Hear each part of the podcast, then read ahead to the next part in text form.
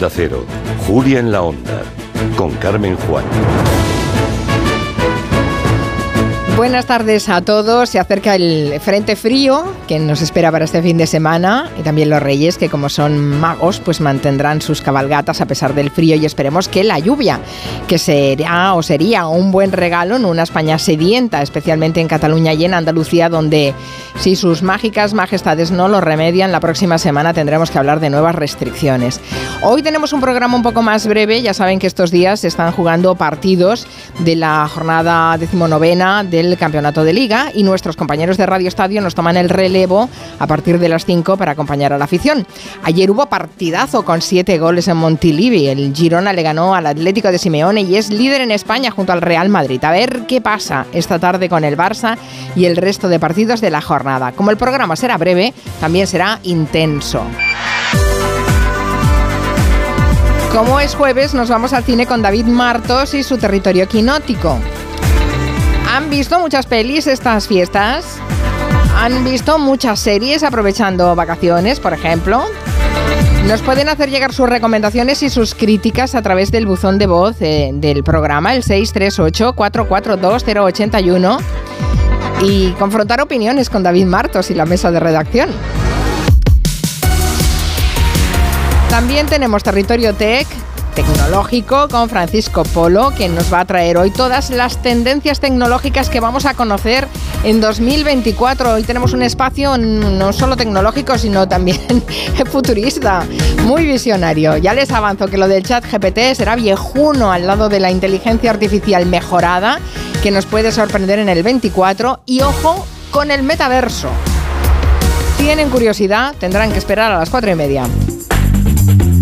Abrimos ahora la mesa de redacción con Guillem Zaragoza, buenas tardes. Muy buenas. Con Eulalia Rosa, buenas tardes. Hola y feliz año. no, habíamos quedado que ya lo de, ya lo habíamos mm, por hecho esto. Pero yo aún no había hablado con vosotros. bueno, Marina sí, a ti no te lo perdonaría. Marina, Hola, hola, bueno, pero a Eulalia puedo. ¿No? Feliz año, Eulalia. Eulalia puede felicitar el año cuando quiera, hasta junio. Sí, sí, sí, tiene barra libre. Bueno, venga, va, José Luis Gallego, tú también, claro. Yo tengo buenos, buen año a todos, pero tengo una duda inquietante, porque dice que haya viejuno. ¿Qué es eso de la chat y GPT? Venga, hombre. ¿Tú no te lo sabes eso? Es que nadie me lo ha presentado. A ver, Gallego, tienes que haber vivido el 23, 2023, que te quedaste un poco atrás. Y en lo del metaverso ya, ahí sí, ya que estoy, ya, pero que son de Neruda, de Machado, de Lorca, ¿de quién son los metaversos estos? Tú pones ahí en el chat GPT pajaruelos del bosque. Las realidades virtuales y estas cosas. Carmen, Marina, Bueno, es que al final nos va a quedar el metaverso solo para ir a la montaña, ya te digo yo, tal y como van las cosas. Sí, con unas gafas virtuales. Esos bosques verdes, húmedos. hay una frase maravillosa de, aquella gran escritora que se llamaba Sara Mago, ¿Mm? que dice, pues nunca una lágrima emborronará un email. Me parece delicioso. Hola, chavales. es, bonita. Es bonita. Pues yo estoy en eso. Estoy con, estoy con, con José en que nunca la tecnología nos va a devolver eh, según qué cosas, según qué cosas. Pero si lloras mucho encima de un portátil te lo puedes cargar. Bueno, eso es verdad. yo, te digo una cosa, Gallego. Puedo, puedo, escribir los metaversos más tristes. No, no, no. Ninguno de los que está aquí en la mesa y en Madrid, nadie de vosotros había recibido una carta perfumada, una carta con, con pétalos de flores. Perdona, yo las escribía. Yo las escribía, esas perfumadas. No, de verdad, yo había recibido. Sí, sí, sí. Ah, sí, alguna admiradora, cuenta, cuenta. Hombre, no, no, no, pero cuando era joven. O sea, que, no, ahora no, ya estoy, yo estoy. A mí me gusta mucho más la sobriedad del mail o del ¿Ah, mensaje. Sí, sí, no sé por qué. La carta mm. perfumada eh, siempre me ha dado repelusillo. de lo más cursi que he oído. Con purpurina. Purpurina. No, que está prohibida, que no se puede. La purpurina ya no se puede, o sea, que es directiva de la Unión Europea. Bueno, en fin, ya saben que pueden compartir los contenidos del programa a través del buzón de voz de nuestro WhatsApp, es el 638 442 081 e incluso pueden preguntarle a Gallego sus dudas de reciclaje, que como hoy estrena año está de buenas. hoy me regaña. Esto también te pilla. No, esta chica hizo esto y pocas cosas más. Ah. Oh, pero ¿qué dices? Ahora, esto es un temazo que lo rompe.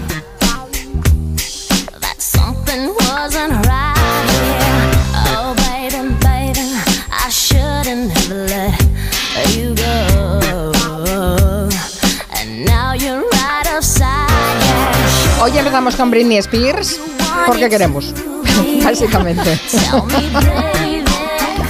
No, hay una excusa, hay una excusa.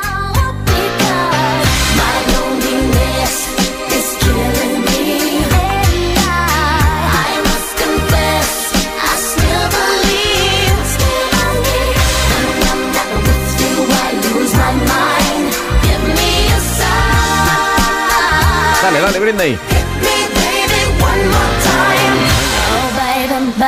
Es que esta semana ha circulado por la red toda clase de rumores sobre que Britney Spears decían que sacaría un nuevo disco, el 10 de su carrera, que haría gira mundial. Pero no, era un bulo. De hecho, la propia cantante ha tenido que salir a la palestra a desmentirlo y decir que no va a volver al mundo de la música. Pues muy bien, estamos con Britney, decida lo que decida que a veces las vueltas, cuidado, ya sabes lo que le pasó a Phil Collins, que hizo una consulta ante sus eh, seguidores si creían conveniente que sacase un nuevo disco, le dijeron, mm, va a ser que no, Felipe. Va a ser que no, ¿no? Felipín, quédate en casa. Esta canción es del 98, lo petó, no hay país en el mundo en que en ese año no fuera eh, número uno en las listas. ¿Y quién no la ha bailado, eh? Aunque el artista de esta canción no es ella, es el arreglista. ¿El arreglista? el productor, el productor. El arreglista. El productor, el arreglista. En mi mundo. Venga a sacarle méritos a la pobre Britney con todo lo que le habéis hecho ya. Hombre, dejadla que triunfe, que tenga éxito y reconocérselo. Aunque es verdad que el productor de esta canción tiene una historia aparte, ¿eh? Es el sueco, el, sueco, que lo hace todo. Así es. Hay un sueco que produce toda la música que hemos bailado en el mundo mundial. disco un alemán. Un tipo que era el que hacía a todos, a todos. ¿Tú qué eres? El listo de, de la familia, ¿no? se ha bajado, ahora esto se ha bajado esto, ¿no? Ya verás cómo, vamos a sufrir. Quintanilla, cómo está Quintanilla. ¿Tú esta la imitas, Guillem Zaragoza? No, yo no. ¿No? Ah, esta no es de tu negociado. Tiene la voz demasiado aguda. Ah, ya. Porque es de las más imitadas, ¿eh? Pero yo sé, yo sé de alguien que sí que la imita. ¿Ah, sí? Eulalia Rosa la imita. No, yo no, pero ¿sabéis quién lo hace muy bien? Que la he visto en YouTube, Anne Hathaway. ¿Ah, sí? ¿Anne Hathaway? En un, programa de... house tonight. That something wasn't right here. Oh, baby, baby. baby, baby. How black you got. Now you're out of sight. Bueno, fantástica. Es buena en Hathaway, es buena, es buena. bueno, en fin, ya está. Vamos con las noticias, vamos a contarles cositas. Hoy en el territorio medioambiental, medioambiental con José Luis Gallego vamos a hablar del árbol del año. Así es. El árbol del año de... A ver, Cuéntanos, porque es que hay muchos árboles del año. Antes de ponerte el árbol del año, dejarme que comparta contigo. Y ahora voy a pedir a los siguientes, por favor, que estén donde estén. Espera que está sonando la música de Coembes, ¿eh? ya saben que nuestro espacio de medio ambiente es en compañía de Coembes, la organización que nos ayuda a cuidar del planeta con el reciclaje de los envases. Cuéntanos lo del árbol del año, al menos haznos un titular. Para el chaparro de la Vega. Chaparro de la Vega. El chaparro de la Vega. Vamos con el chaparro, ¿no? Es un encinón, es un encinón que si lo vieseis es una catedral más que un árbol eh, precioso y ha sido elegido árbol eh, del año en España, con lo cual nos va a representar, lo mandamos a Eurovisión, que es el árbol europeo, eh, este año. Pero antes de eso, dejarme que os ponga un sonido que a algunos le va a producir inquietud. Estoy convencido de ello. Y, no niego que esto en la profundidad de la noche, eh, cuando estás eh, bosque adentro, si no conoces los sonidos de la naturaleza, te puede, te puede generar un cierto mosqueo. ¿De acuerdo? O sea, en plan la bruja de, la bruja de Blair. Pero antes, antes. vamos a un bosque oscuro. Exacto, vamos a ponernos en situación. Estamos caminando por un bosque de toda España, porque es muy ubicua este, este, este ave nocturna, esta rapaz nocturna, pero y de repente escuchamos este sonido.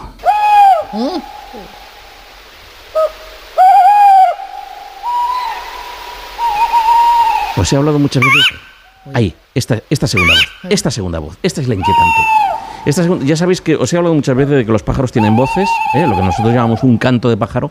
En realidad, pues se divide en estrofas, en silbas y en voces. Esta es. Eh, si lo vamos a mantener ahí, Joan, mientras yo hablo, porque lo interesante es él. Este es el canto habitual, es una llamada de celo, con lo cual esto está ocurriendo ahora. es muy posible que si salís, incluso por parques urbanos... Pero no es de día, bueno, es primera hora de la tarde. Sí, y él, y él es profundamente nocturno. Así como el nochuelo es crepuscular y a las partir de las 7, las 8 de la tarde ya puede empezar el mochuelo a hacer de las suyas, el cárabo necesita oscuridad absoluta para eh, escucharlo, ¿verdad? Pero este sonido lo podemos escuchar en un parque de una ciudad porque es muy habitual, eh, insisto, es la rapaz nocturna más común en toda, en toda Europa y además ahora mismo está en celo. Si todo va bien, fijaros esta segunda voz, esta. Esa, ese chillido este, este, este chillido sí que te puede generar, si no lo conoces, un cierto sobresalto. Pero a mí me transmite tranquilidad. No sé qué os transmite a vosotros. A mí, sinceramente lo digo. A mí me dan sustos. Sí, ¿verdad? Ahora porque lo sé, pero si no. No, claro. Bueno, pero cuando escuchas un cárabo es porque estás en el campo, ¿no? Entonces mm, a mí me recuerda como momentos como de paz, de noche, tranquila, y silencio como para poder escucharle, ¿no? Fíjate, yo tengo la suerte de tener eh, a una pareja de cárabos que cría justo en el árbol que tengo frente a la ventana de mi dormitorio, pero cuando digo frente a la ventana es a no menos de 10 metros.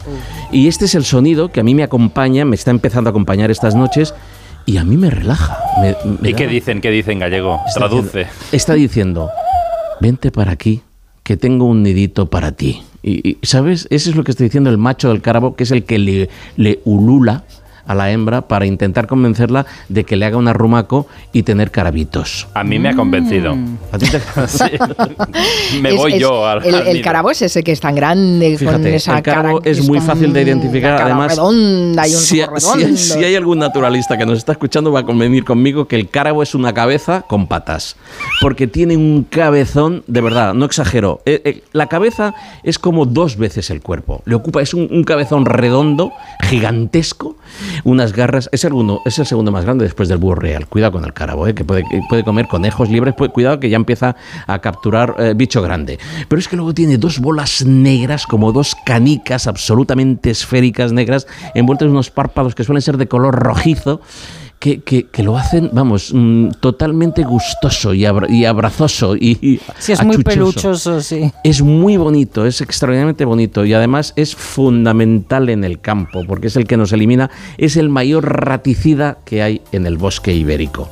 Por lo tanto, cuando veáis y escuchéis un cárabo, ya podéis considerar que esa parte de vuestra naturaleza, ese entorno que vosotros estáis visitando, está medianamente completo. Y está en celo, ¿eh? Dices, en esta época del año, o sea, le va el frío. Está está excitadísimo y, pondrá en febrero. Es decir, que cuidado, la hembra del cárabo y el macho que, se turnan en, la incubación eh, se ponen a incubar con, nieve en las espaldas en muy buenas eh, ocasiones. Fijaros. Fíjate que estás casi tremolando. Estás con escalofríos. Es, exquisito ese sonido.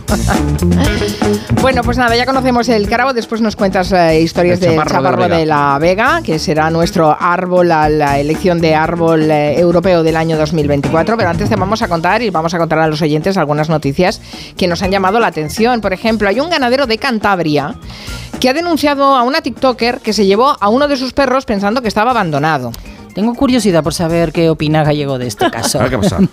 a ver, eh, Roberto Bascal se llama este ganadero, que es un hombre joven que tiene un rebaño de cabras en el municipio de Arredondo, en la zona de los collados de Asón. Y para ayudarle a cuidarlas, pues tiene un grupo de mastines, ¿no? Los perros... Eh, de guarda, clásicos. Exacto, exacto. Los tiene allí en mitad del monte, él les lleva comida cada dos o tres días, es decir, no los tiene en casa ni está las 24 horas con ellos.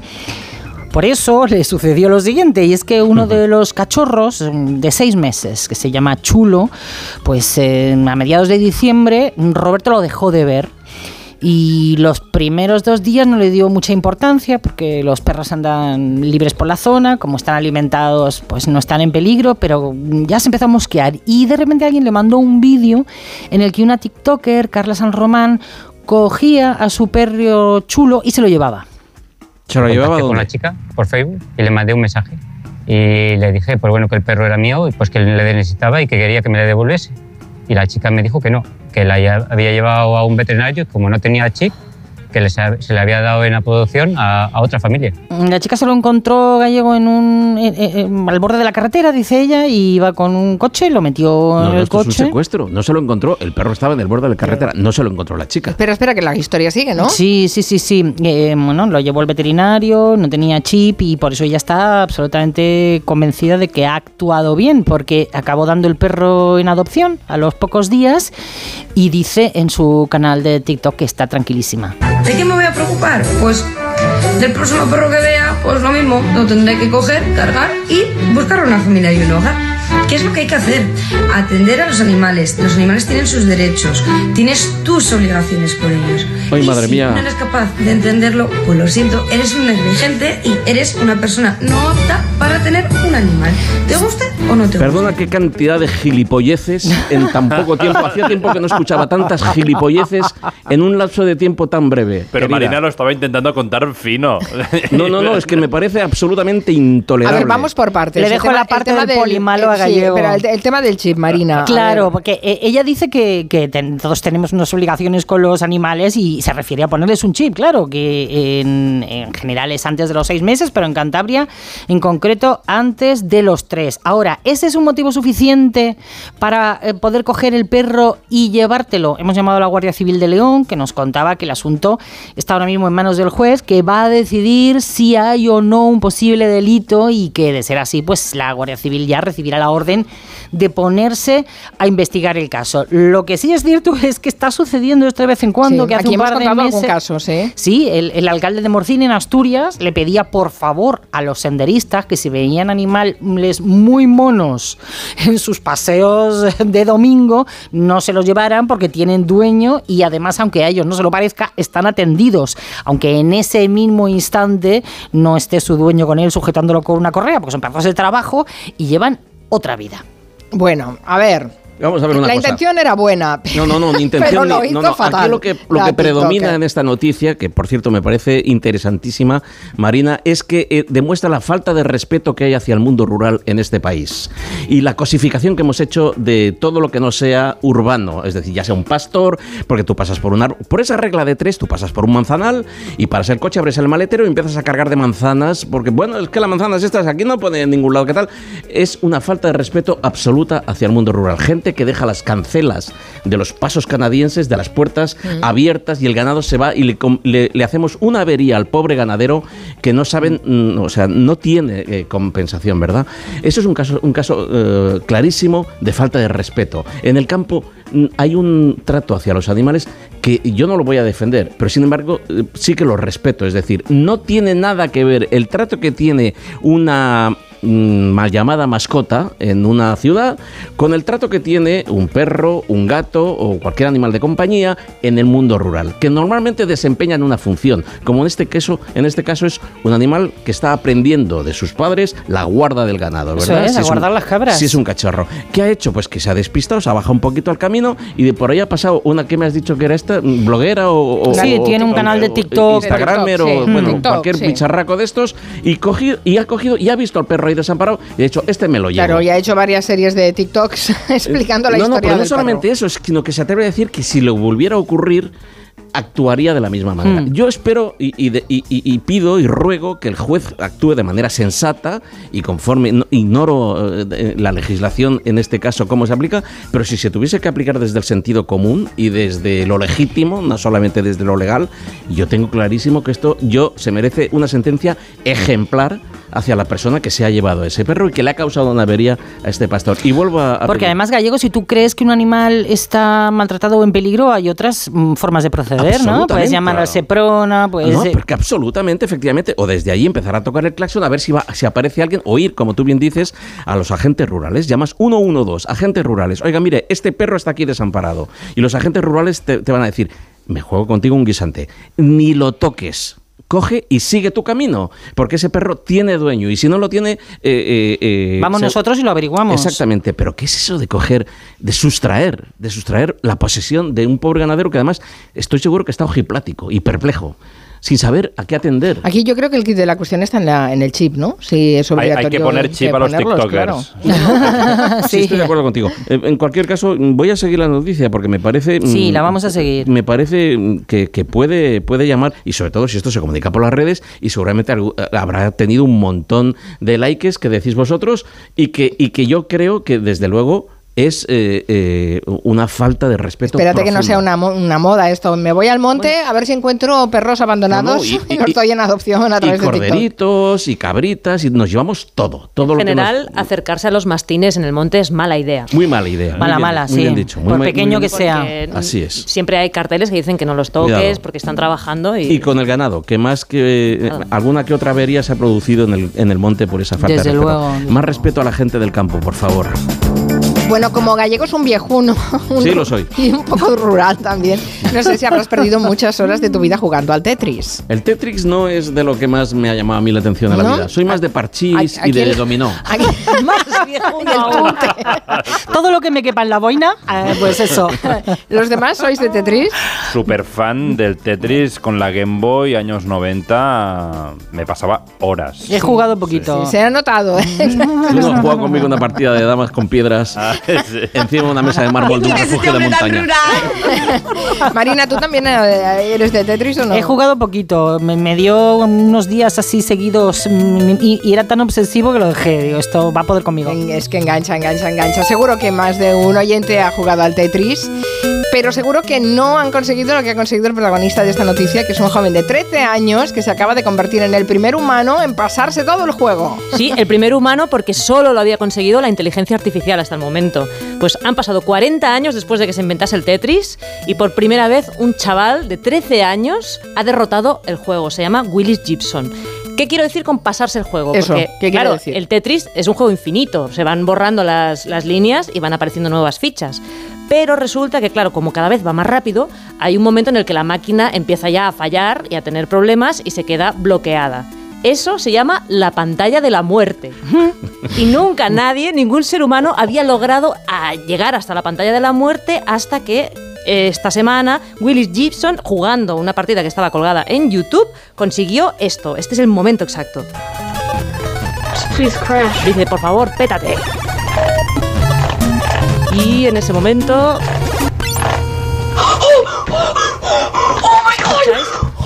el pitido este del pantallazo, el que quiere decir que se ha quedado bloqueada la, pantalla. Pues chavalín hiperventila, ¿eh? Hombre, chaval, piensa. Suena como el carabo. Consiguió, consiguió récords mundiales de puntuación. Llegó al nivel 157, total de 1511 líneas completadas, una barbaridad. Pensad que los programadores que hicieron el juego no creían que nadie fuera a superar el nivel 30 y este tío ha hecho 157 niveles. Qué bárbaro. Pero porque no ha parado de jugar o porque es listísimo. Bueno, la partida en total dura unos 45 minutos. Tampoco es que está mucho, no está mucho roto para conseguirlo, pero es una nueva técnica que ha, ha salido en 2020-2021 que se llama rolling. ¿Qué pasa? Para poder completar tantos niveles necesitas mucha velocidad. Y esto se juega con una Nintendo de estas antiguas, las originales, que seguro que Guillem la tuvo, que tiene una crucecita muy pequeña y dos eh, botones. ¿La Super Nintendo? La Super Nintendo, pero la original. Claro, para poder digitar muy rápido en ese mando tan chiquitito, eh, necesitas tener superpoderes. Y hay un mm. límite que los humanos podíamos conseguir. ¿Qué han hecho? Han conseguido una nueva técnica para darle golpes al mando para que así la velocidad aumente y puedas completar más líneas en menos tiempo. Alucinante. Esta técnica se llama rolling y ha sido lo que ha conseguido Willis, lo que le ha llevado a pasarse el Tetris. O Yo me llevaría a Willis al monte o a la playa, a coger conchas o a, coger mastines, a coger mastines. Las coge muy rápido. Las ¿eh? cogería muy rápido. bueno, tiene su gracia el Tetris. Después eh, eh, es más fácil ordenar las piezas de la vajilla. A mí me gustaba cuando yo era joven. el maletero, el maletero del coche cuando, cuando yo era joven había una máquina, no sé si todavía se hace, que hacía guan, guan, guan, guan, guan, guan. ¿El comecocos? El comecocos. El ese sí que me gustaba. Bueno, la música es muy importante. Por ejemplo, Tetris tiene esta banda sonora de 8 bits que es maravillosa. Anda, fíjate. Y además te queda en la cabeza durante horas también. Sí, sí, sí. Puedes jugar con el sonido silenciado. Sí, ¿eh? claro. Ya, pero no. Se debe. Yo nunca he jugado con sonido. Siempre lo juego con sonido pero Tiene un martillazo el sonido este. Sí, o sea, enloqueces.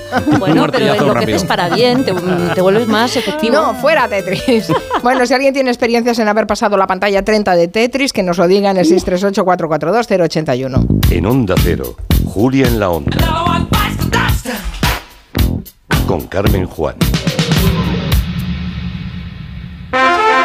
Por mucho que quieras, no puedes sustituir los calcetines con renos bordados que te ha regalado tu suegra por Navidad. Sí, los mismos que los del año pasado. Pero con línea directa, lo que sí puedes sustituir es tu vehículo. Y no solo por robo o siniestro, sino también en caso de avería. Cámbiate ahora y te bajamos el precio de tu seguro de coche, sí o sí. Ven directo a lineadirecta.com o llama al 917-700-700. El valor de ser directo. Consulta condiciones. Oye, cogemos un roscón para Reyes, ¿no? Los del corte inglés son los mejores y artesanos. Yo prefiero el de nata, está buenísima. Aunque los niños ya sabes, del chocolate no le vas a sacar. Ah, y coge el de mis padres, de trufa. Y uno sin relleno para tu madre, que luego se come el nuestro. Feliz roscón de reyes del corte inglés. Este año con 30.000 euros en premios, con vales de hasta 1.000 euros y regalos de viajes el corte inglés. ¿Te lo digo o te lo cuento? Te lo digo. Estoy cansada de que me subas el precio del seguro. Te lo cuento. Yo me voy a la mutua. Vente a la mutua con cualquiera de tus seguros. Te bajamos su precio, sea cual sea. Llama al 91 555 5555. 91 555 5555. Te lo digo o te lo cuento. Vente a la mutua. Condiciones en mutua.es. Este sábado comienza la noche de campeones con cuatro super concursantes. Luis de Lama, Javier Dávila, Pablo Díaz y Oreste el Barbero. En una batalla única. Contentísimo de volver al programa. Pasa palabra. A jugar. Especial Noche de Campeones. El sábado a las 10 de la noche en Antena 3. La tele abierta. Ya disponible solo en A3 Play. En CEPSA todos nuestros clientes son de 10. Por eso seas particular o profesional, tenemos una promo de 10 para ti. Únete a CEPSA Go o a esta resa en CEPSA y te damos 10 euros de regalo de bienvenida. Y si ya eres cliente, ahorras 10 céntimos por litro en tus repostajes. Ven a CEPSA y llévate ya tus 10 euros. Consulta condiciones en CEPSA.es.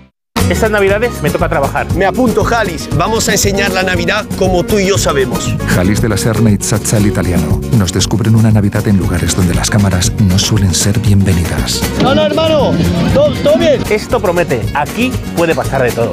Va a ser una locura. Apatrullando la Navidad. Esta noche a las diez y media en La Sexta. Uf, no estoy seguro. ¿Un masaje? Espera, no, hay paracaídas. O tal vez conducir un Ferrari. Bueno, no, no, el masaje de Smartbox. Le hará bien, lo necesita. Este año regala emociones. Este año regala Smartbox. Más experiencias en smartbox.com o en tu tienda más cercana.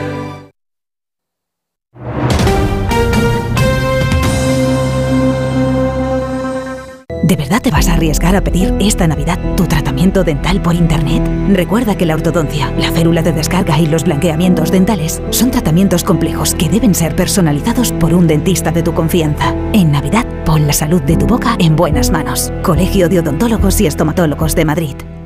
Bienvenidos a Hollywood. Todo el que viene aquí tiene un sueño. ¿Cuál es el suyo? ¿Y el suyo? ¿Y el suyo, querida? Porque esto es Hollywood. Pretty Woman, el musical, en el Teatro EDP Gran Vía.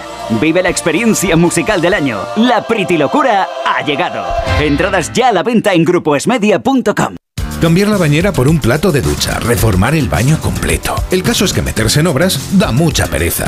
Deje a un lado la pereza y acuda a Duchamanía. Sus profesionales realizan la reforma completa del baño o cambian la bañera por un plato de ducha, con rapidez, limpieza y empleando los mejores materiales. Todo a los mejores precios. Exposición en Paseo del Molino 6 y en calle Cabanilles 39, 91 468 4907 y duchamanía.es.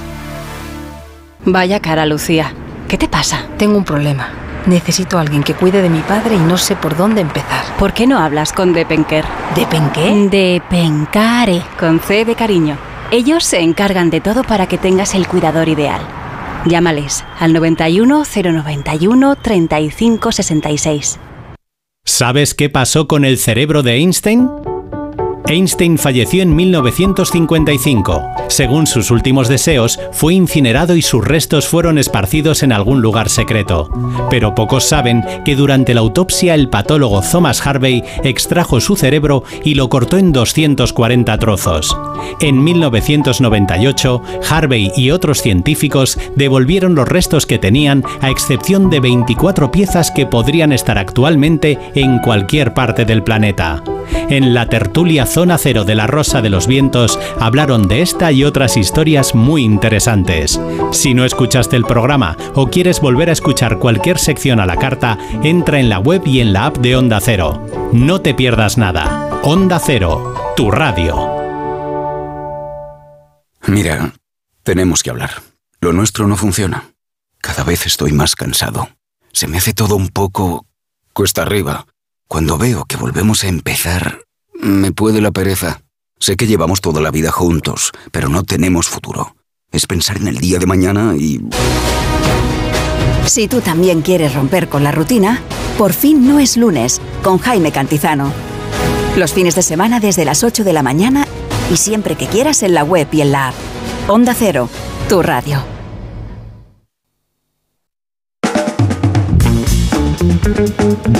En Onda Cero, Julia en la Onda, con Carmen Juan. Una consulta para José Luis Gallego. Eh, tengo que comprar unos botones para coser a unas prendas y quería saber qué es mejor, si los compro de madera o de cualquier otro material natural o de poliéster reciclado. Para Gallego, ¿dónde se echan los metales? Gracias. Los metales si son envases van al contenedor amarillo, si no son meta si no son envases van a un punto de a un punto limpio, ¿verdad? Que ahí es donde nos lo van a separar junto con el resto de metalería que podemos generar en casa. Respecto a los botones, pues si esos botones van a estar enganchados en una prenda de ropa, entiendo que puede ser de cualquier otro material. Otra vez es cuando se conviertan en residuo. Aquí lo que, lo que, lo que tenemos que intentar es evitar el concepto residuo. Para evitar el concepto residuo tenemos que darle circularidad a las basuras, ¿verdad? Y poner cada cosa en su sitio. Es decir, que antes de comprar pensar en qué vamos a hacer con ese material cuando esté fuera de uso. Yo, personalmente, si tiene otro, otro material que no sea eh, plástico, mucho mejor. Pero, insisto, eh, eh, si es que va a estar enganchado a la ropa, pues eso puede ser de lo que, de lo que usted convenga, ¿verdad? Bueno, sí que el Si es que poliéster quedar ahí. reciclado me, me y además los, circular, ¿no? los O sea, botones sí que son de reuso, ¿eh? Los botones sí que son de reuso porque yo tengo la casa llena, los guardo en, porque además Claro. siempre les he dado un segundo uso. Bueno, seguiremos después con el tema del mastín porque hay, participación de los oyentes que me parece interesante, pero es que si no, no les contaremos muchas noticias que tenemos. Y hoy hemos sabido, por ejemplo, una que nos ha parecido curiosa de compartir. Es un neozelandés que consiguió ser rescatado en alta mar porque logró hacer señales con el reflejo de su reloj. Mm, Nos hemos preguntado si conocemos a alguien tan mañoso en nuestro entorno que se pierda en alta mar y con el reflejo del reloj, haciendo la ratita, lo llamábamos Sí, en casa, haciendo sí, la ratita. sí. No sé si hay MacGyvers en España que, Bueno, que lo eh, hagan. En, mira, en este caso concreto ocurrió en Nueva Zelanda, a 55 kilómetros al norte de la isla. Un pescador estaba faenando con su barco cuando, de forma accidental, cayó al mar. Su barco siguió navegando y él se quedó allí en medio del océano solo y sin móvil. Llegó la noche y trató de acercarse a la orilla nadando, pero claro, estaba a 55 kilómetros de la costa, que en euros son unas 30 millas náuticas. ¿Qué hizo? Pues pasó toda la noche flotando y con los primeros rayos del sol utilizó su reloj para hacer lo que decía Mari Carmen, la ratita, ¿eh? señales con el reloj, con el Qué guay. reflejo del sol, y así atrajo a otros pescadores que estaban por la zona y lo pudieron eh, rescatar. Y claro, este caso nos ha recordado un poco a MacGyver. Precisamente había un capítulo en el que el protagonista lograba hacer estallar un coche de los villanos concentrando el reflejo de un rayo de sol en un espejo. Si usamos un poco de energía solar, con los prismáticos podríamos modificar la curva del reflector y darle más alcance. Utilizaremos el espejo parabólico como colector de sol y haremos pasar la luz solar a través de los cristales de los prismáticos. Alcanzará una temperatura muy elevada. Cuando llegue allí todavía estará muy caliente. Hay que calentar el pistón de un cartucho. Y con suerte hará que estalle el depósito de la gasolina. Por favor. Qué elaborado. Con un espejo es- estallaba el coche. Bueno, había otros momentos como cuando logró detener una explosión nuclear con una raqueta de tenis o cuando consiguió desactivar un misil con un clip.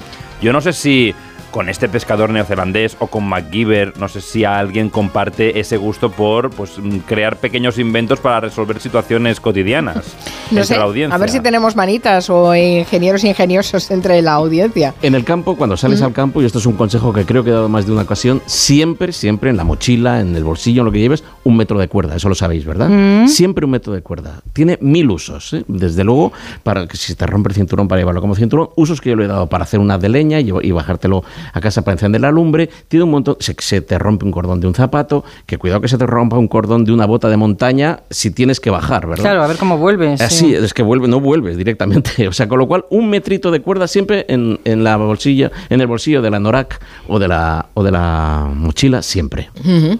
Bueno, pues ya sabemos. Además, ahora vamos a añadir el, el- el reloj para hacer la es. ratita y señales. Y un Tetris. ¿Suena el Tetris? Serán oyentes que quieren hablar del Tetris. Os estoy escuchando lo del Tetris y de verdad que mm, me están dando ganas de meter la cabeza en el horno y cerrar la puerta.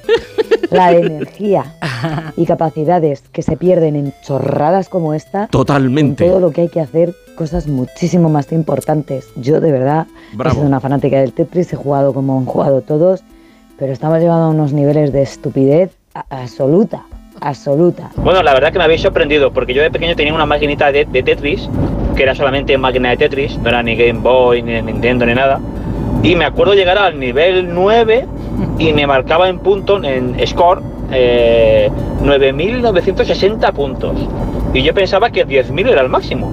Pero ahora que he escuchado lo que habéis dicho del chico este de las 156 pantallas, digo, madre mía, entonces yo pensaba que había llegado al final. Pues no, no había llegado. Quedaba mucho. Había llegado al máximo Me de... identifico tanto con la primera oyente, pero tanto, tanto. A ver, tampoco hay que ser tan hater, quiero decir... la puntuación, porque yo no lo entiendo Sí, tampoco. la- el máximo de, nu- mm, de puntuación en números que puedes conseguir, sí, efectivamente es el 9.900, no, no, porque no hay más, no hay más números en, En el display, dis- en claro. el display, pero se pueden ir sumando los puntos aparte. Y por ejemplo, este chico creo que había hecho más de 8 millones de Tú puntos. sabes la de tardes de Uh, lluvia, sí, la de sí. amaneceres, la de mm, setas, espárragos. eh, Pero- eh, Pero No todo es compatible rato, y además desarrolla destrezas. eh, tampoco hay que tener tantísima alergia. No, no, no, si contra más gente haya en el, en el Tetris, más, gente te- más bosques tengo. Son minutos que, este- que, ah, que gastas siendo feliz. Menos gente robando perros por ahí. O sea que mucho- Hablando de los perros, venga, va, vamos con el tema de los perros porque hay algunos oyentes que nos dicen algunas cosas que Mm. creo que podríamos responderles. Por ejemplo, Wario Viajero, a través de Twitter, dice eh, dos cosas sobre el perro. El perro estaba atado a un quitamiedos de madera y dos, el perro estaba plagado en una de sus patas de garrapatas. No estaba suelto, estaba atado. Dudo que sea de un pastor. ¿Algo que decir a esto, José Luis? Uno, si, estaba, si tenía garrapatas en, el, en las patas, eh, significa que era un perro de monte. Dos, si estaba atado a un, a un, ah, a un quitamiedos de madera, efectivamente, ahí lo que hay que hacer es pararse. Hay un perro atado, eso es eh, síntoma de que algo no va bien, y llamamos al 112. Apuntároslo todo en el móvil, por favor. 112. Aparte de ser el teléfono de emergencias, en el monte es el teléfono de la policía del monte.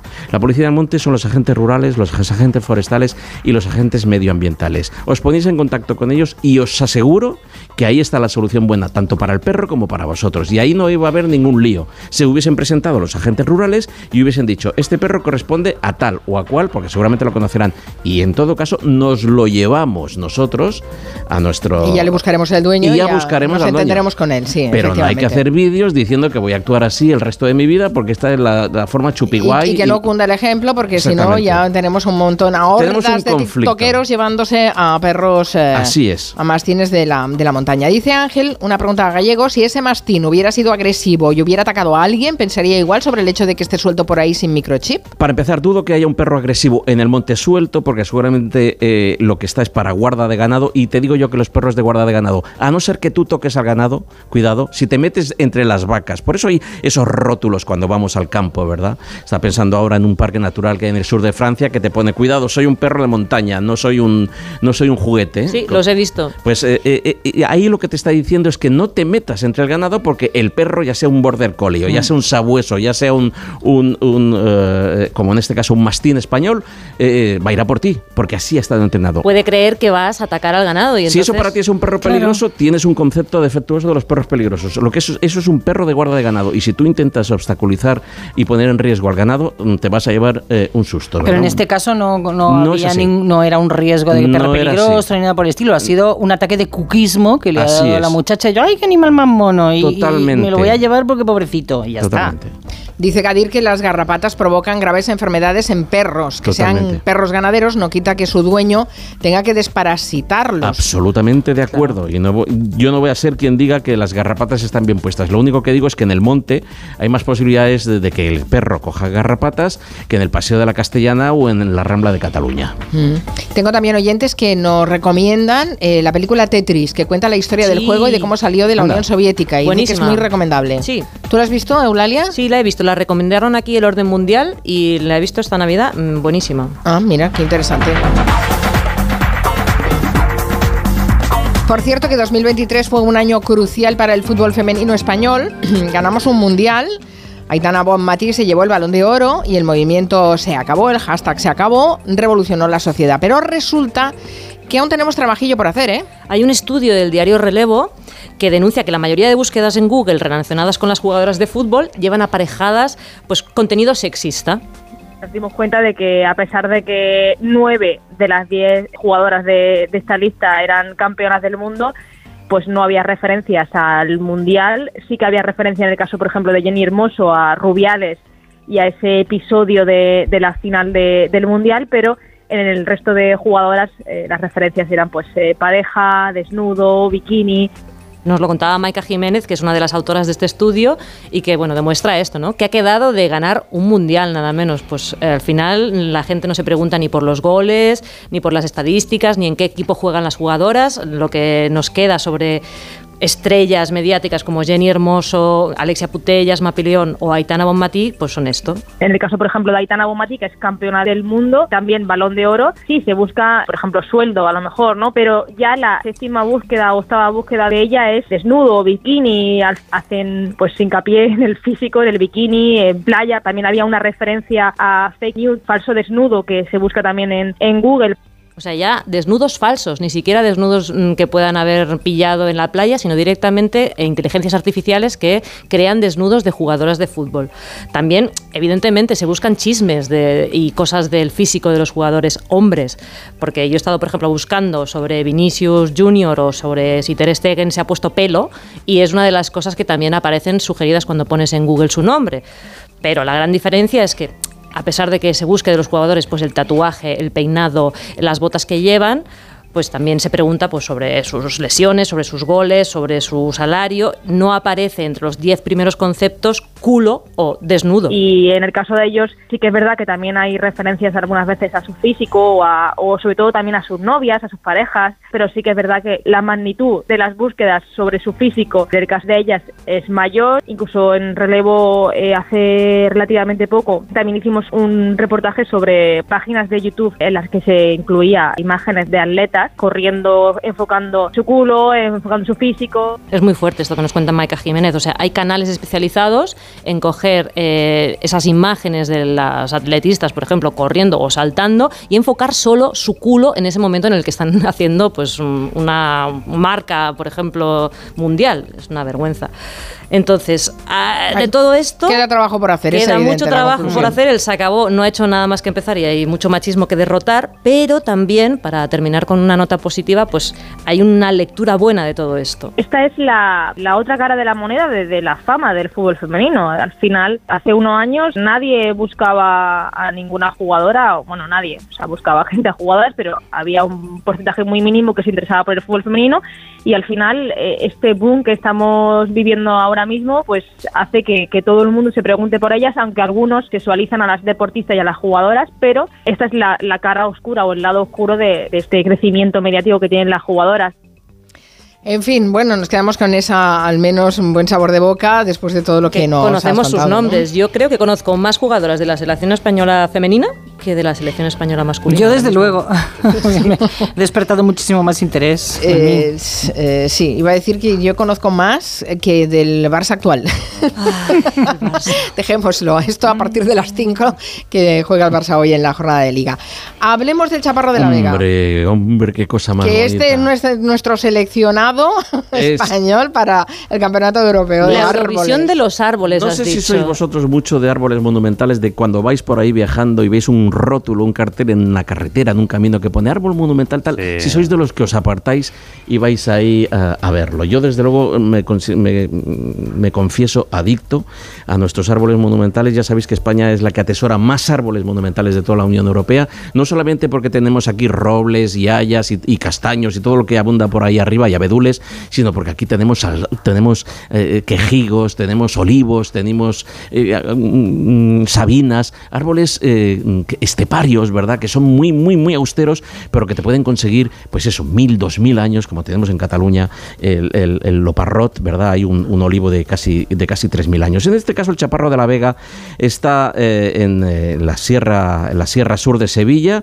es una encina de 400 años, tiene 13 metros de altura y 30 metros de diámetro, es un pedazo de no mal. No es de los más grandes, tengo que decir, pero es que si, os invito a que lo veáis. Le han puesto una valla maravillosa de madera alrededor y es que, es, que no paro de contar cosas bonitas de este árbol. Se ha convertido en un aula de naturaleza al aire, vivo- al aire libre, de manera que las chicas y los chicos de los colegios van allí a, a dar la clase de ciencias naturales debajo del chaparro. Es una auténtica catedral vegetal. Está al lado de una de las vías verdes más... ¿Sabéis lo que son las vías verdes? Sí, Las vías recuperadas. de- Son vías de tren recuperadas. Dejadme que os cuente esta, que es la, de- que- la que va del trazado ferroviario de Jerez al Margen, en- por la Sierra de Cádiz. Esta es una vía verde, es un trazado ferroviario que se le ocurrió en tiempos de, la dictadura de Primo de Rivera al gobierno español para eh, comunicar eh, Cádiz con Sevilla por atravesando la Sierra de Cádiz, unos paisajes maravillosos, y el sur de la Sierra de Sevilla. Bien, esa, esa fijaros, estoy hablando de, de tiempos de Primo de Rivera. Hasta el año 1960 se estuvieron poniendo travesas y levantando apeaderos y estaciones, porque todo el mundo estaba convencido de que eso se iba a inaugurar. Hasta que en el año 1960 esto ya se abandona. Y se abandonó, efectivamente. Y ya no se volvió a saber nada de esa sierra. Esa sierra, ese trazado, se ha convertido en una vía verde plana, deliciosa, que os recomiendo que la hagáis. Cada estación se ha convertido o en un restaurante, o en un merendero, o en un centro de interpretación del paisaje, o en tiendas de artesanía, ¿verdad? Es una maravilla, tiene 42 kilómetros, con lo cual te da para un- un- una ruta de dos días bien bonita y bien buena. Insisto en que hay eh, eh, hoteles de eh, casas rurales reconvertidas, y al lado uno de los atractivos que tienes, que ya cuando llegas a la Sierra Sur de Sevilla, ahí está el Chaparro de la Vega. El Chaparro de la Vega ha pasado a ser eh, elegido eh, árbol del año, eh, árbol monumental del año. Árbol del año 2024, ya en el año 2001 la Junta de Andalucía lo declaró monumento natural, pero es que además, y además tiene el, el récord Guinness, esto me ha gustado muchísimo, récord Guinness de co- cobijar gente debajo de su ¿Ah, sí? copa. ¿Han hecho un- 2.000 personas. ¿Han hecho un récord Guinness de eso? 2.000 personas Ah, qué debajo bueno. del chaparro de la Vega. qué No está mal, Qué no está maravilla. Bueno, pues eh, eh, ese, ese- este árbol, este- esta catedral vegetal, que es como a mí me gusta llamarles, va a ser nuestro representante en el árbol europeo del año 2024. Ya sabéis que el año pasado nos pasó por delante Polonia, porque tenían al padre de Bustamante, la versión del padre de Bustamante, metido allí mm, votando él, sus primos, sus amigos, todo el pueblo, pidiendo votos para el, para el, eh, para el Haya, que ganó el Haya polaca, que era preciosa de otro lado, y que nos chulió el puesto. Espero que este año, en cuanto se inaugure eh, la convocatoria para la Eurovisión de los árboles, ¿Cuándo es? ¿Es en más o menos? pues yo ¿Se creo que es- puede ser eh, mm, sobre el mes de abril. Creo Bueno, que es tendremos que avisarlo, ¿eh? Tendremos no, no, no, que es que aquí nos avisarlo, vamos a poner todos a votar como locos. Yo pido a todos los oyentes de Gelo, que ya somos un puñado, Y a, y a ver qué rivales tenemos también. también, y muy bellos, y los hay muy bellos. Por ahí por Europa hay árboles muy bellos. Pero en cualquier caso, convoco a toda nuestra audiencia que esté atenta para convertir al chaparro de la Vega, ¿verdad? Eh, eh, en, en uno de los eh, árboles. eh, que han ganado el árbol europeo del año, en este caso el 2024. Ahí lo tenemos. Espero que suene esto y que, no- poco- y que nos lo llevemos de calle. Los Ents del Señor de los Anillos cantando en Eurovisión. Bueno, eh, es en el, está en el municipio de Coripe, ya lo he dicho, en el entorno de la Sierra Sur de Sevilla. Y si gana, que yo espero que gane, para allí que me voy a ir para hacer eh, Julio en la Onda debajo del chaparro. Perdona, cuando gane, ¿no? Cuando gane. Es que va a ganar, Irás. va a ganar. Y entraré debajo del chaparro.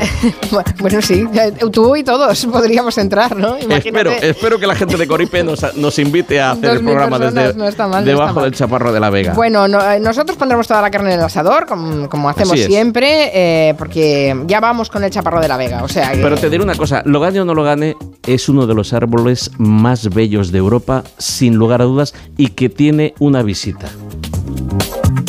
Pues lo anotamos y apuntamos. Hay un grupo de emprendedores españoles que acaba de inventar un urinario capaz de analizar la orina en tiempo real y darle un diagnóstico en pocos segundos. Es buenísimo esta, este invento. Sí, es genial. La empresa se llama Camleon y lo han creado en colaboración con la Universidad Rovira y Virgili en Tarragona. Su director general es Jordi Ferran y él nos cuenta que se les ocurrió el invento cuando vieron que muchas organizaciones deportivas pues no tenían tiempo de analizar la orina de todos sus atletas federados, algo que es obligatorio en muchas competiciones oficiales. Hoy en día las organizaciones deportivas no tienen el tiempo de ir persiguiendo a los deportistas uno a uno, oye, me aquí en el frasco, lo llevo aquí a analizar, luego saco el dato, lo tengo que poner en una plataforma. O sea, todo este proceso, el- la práctica del día a día, casi nadie lo puede hacer con una ejecución y un seguimiento perfecto. Así que analizar la orina de todos los atletas era micción imposible, No, por no, eso por favor, no, por favor. crearon No. este Estás empezando urinario. muy fuerte el año, te estás superando. Dice Jordi Ferran que ahora, eh, pues un acto cotidiano como es ir a mear tiene valor añadido. En vez de que vayas a hacer la micción en una cerámica tradicional que no, que no te da, no, no te da valor añadido, por el mismo esfuerzo que es hacer la micción, te proporciona datos de, de tu bienestar, ¿no? Y nuestro producto lo que hace es que ese hábito cotidiano que es ir a miccionar se transforme también en un valor agregado de, de información sin que la persona tenga un esfuerzo añadido en adoptar el producto. Atención, pregunta, ¿he oído bien? ¿Hemos oído bien? ¿Ha dicho cuando vaya a misionar a la cerámica? ¿Este Claro. hombre se hace pipí en las figuras? No, ¿En no, las la de cerámica, casa? la cerámica, hombre. En las tazas de- La taza, la taza. De La taza. Del Bueno, váter. Y lo más importante, ¿qué parámetros mide? Pues de momento la hidratación del paciente, aunque se pueden medir otros parámetros dependiendo del cartucho que le pongas a la taza, porque sí, va con cartuchos como esas cafeteras que anuncia George Clooney. Pongo un poco el símil del cartucho de la cafetera, ¿no? Es decir, la cerámica sería la cafetera y las cápsulas serían los cartuchos de análisis de las diferentes tipologías. En este primer cartucho que lanzamos al mercado está pensado para toda la problemática de la hidratación. Y más a medio plazo, la idea es que vayan saliendo nuevas cápsulas, ¿no? Nuevos cartuchos que puedan permitir también monitorizar otros aspectos más avanzados, ¿no? Pues por ejemplo como el pH y saber pues, si la gente pues tiene así Y lo más importante, sí, sí, el precio está entre 2.000 y 3.000 euros. Y luego hay una pequeña parte, una pequeña aportación mensual que es para el mantenimiento del software y el servicio postventa. Bueno, es un, es Se un invento. ocurren otros No, destinos para esa inversión. Pero en fin, en cualquier caso, si No, quieres es un gastártelo invento, en es, un es filtro para, interesante. Mira, para te el hace un análisis de orina cada vez que vas al lavabo, ¿no? Pero la, la hidratación ya la ves a ojo, ¿no? El color El del colorcillo, pis, el eso ya te dice colorcillo. muchas cosas. Bueno, lo de la micción en la cerámica nos ha gustado como frase. Eso, eso sí que está, eso sí que está bien. Por cierto, que eh, Francisco Polo, que es un colaborador que siempre estaba pendiente de nosotros, dice que el Tetris es el videojuego más vendido de la historia. Más de 500 millones de copias, que ojalá lo hubiéramos creado aquí.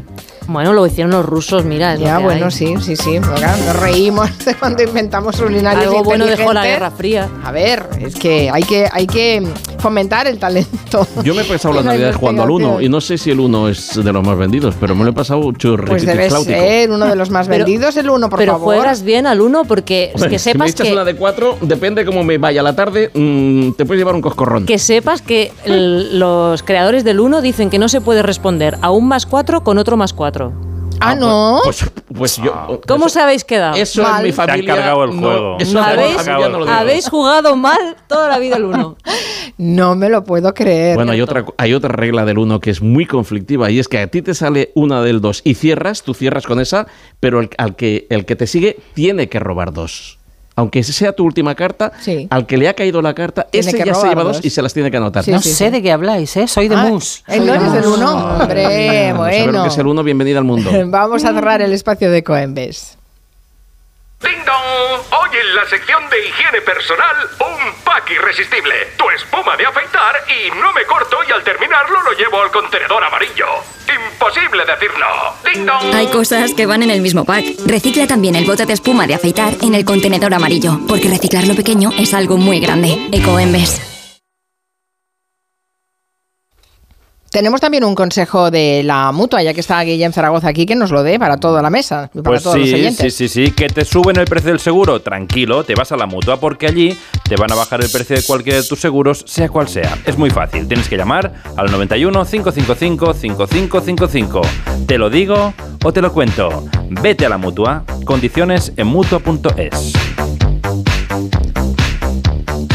¿Tienes previsto ir a Venecia próximamente, Gallego? No me sale del plano. Ah, eh, sí, es un problema ¿eh? el tema de Venecia. Eh, definitivamente hemos hablado muchas veces aquí, pero van a limitar los grupos de turistas a 25 personas y prohibir el uso de altavoces por las calles. Sí, ¿sabes esos grupos de turistas que van con siguiendo un paraguas? Horrible. Que, que a lo mejor son 75 personas o 50, todo un autobús, y en Venecia no pueden más, están muriendo de éxito. La ciudad, sobre todo para los habitantes de Venecia, es realmente insufrible. Así que la concejala de seguridad ha propuesto esto, eh, lo- le darán el visto bueno en principio para que en el mes de julio pueda entrar en vigor y nada de andar con un megáfono, un megáfono también por las calles diciendo a la izquierda el puente Rialto, para allá la plaza San Marcos. No solo perjudican eh, al patrimonio, las sordas, y, y- sino que llenan las calles de basura, colapsan los servicios y al final la ciudad es un lugar eh, bueno donde mm, hay 30 millones de personas al año, pero poquísimos venecianos viviendo, eh, no sé, como han vivido tanto tiempo allí, ¿no? Sí. En portada salía una veneciana diciendo, mira, esta plaza estaba llena de puestos para el pueblo, pero ahora son todo para guiris, esto es Questa insufrible". piazzola era piena di bancherelle, ma non bancherelle per i ricchi, per il popolo. Ora hanno si- sostituito tutto con questa porcheria, che a me come veneziana non va bene. A me andava bene il mio mercato, quello delle origini. Guardate che miseria. Qué miseria. Se ha entendido todo, ¿eh? Se entiende perfectamente. Se entiende perfectamente. Bueno, hasta el punto de que están reduciendo la población eh, a- al límite de ser considerada ya ciudad, porque si baja de los 50.000 habitantes, que está a punto de hacerlo, se dejará de ser considerada una ciudad, Venecia. Claro. En fin, sí, sí, sí. Murano Es- es tiene el mismo problema y bueno, mm, Barcelona y algunos de sus mercados algo muy parecido o el centro de Madrid, ¿no? Si me permites, Mari- Carmen, antes de 10 segundos. esta Nochebuena eh, moría Jesús Garzón, Suso Garzón, uno de los uno de los mejores naturalistas que había en este país. Eh, comunicárselo a, a la gente que no lo supiera. Estamos todos muy tristes. Caramba, qué mala noticia para... para eh, Suso, mi sí, querido Suso, una maravilla. Gracias, José Luis Gallego. Hasta la semana que viene. Les Chao. dejo con las noticias de las 4.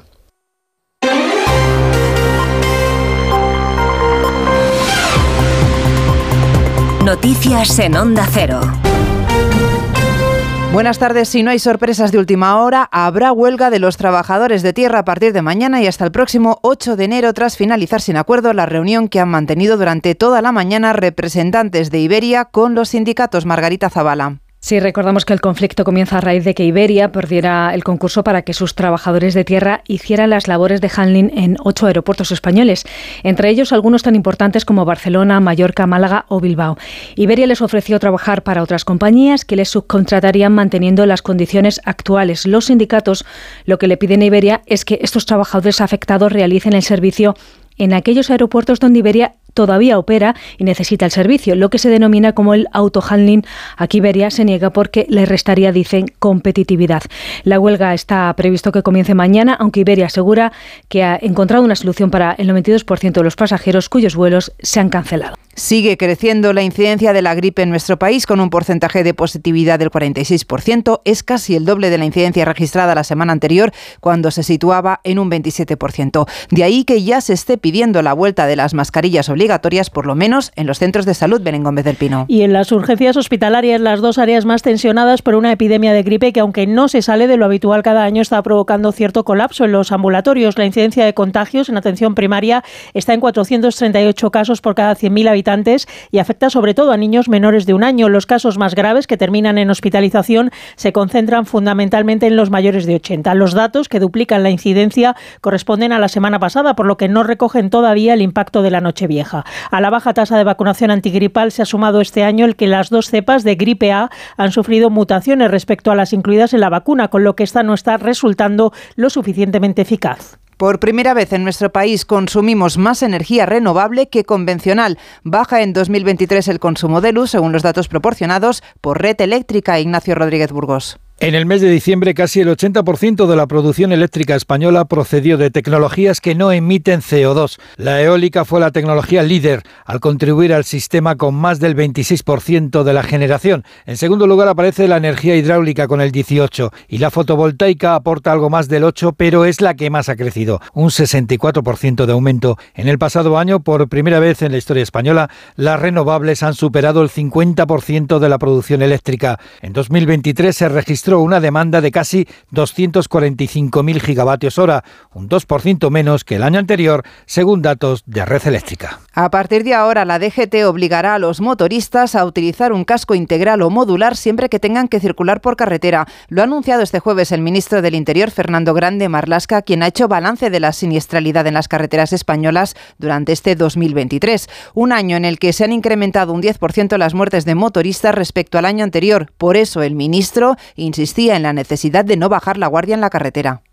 Quiero, eso sí, insistir, insistir en el llamamiento a la responsabilidad de todas las y los conductores, evitar distracciones, respetar las normas de circulación y también usar los sistemas de seguridad.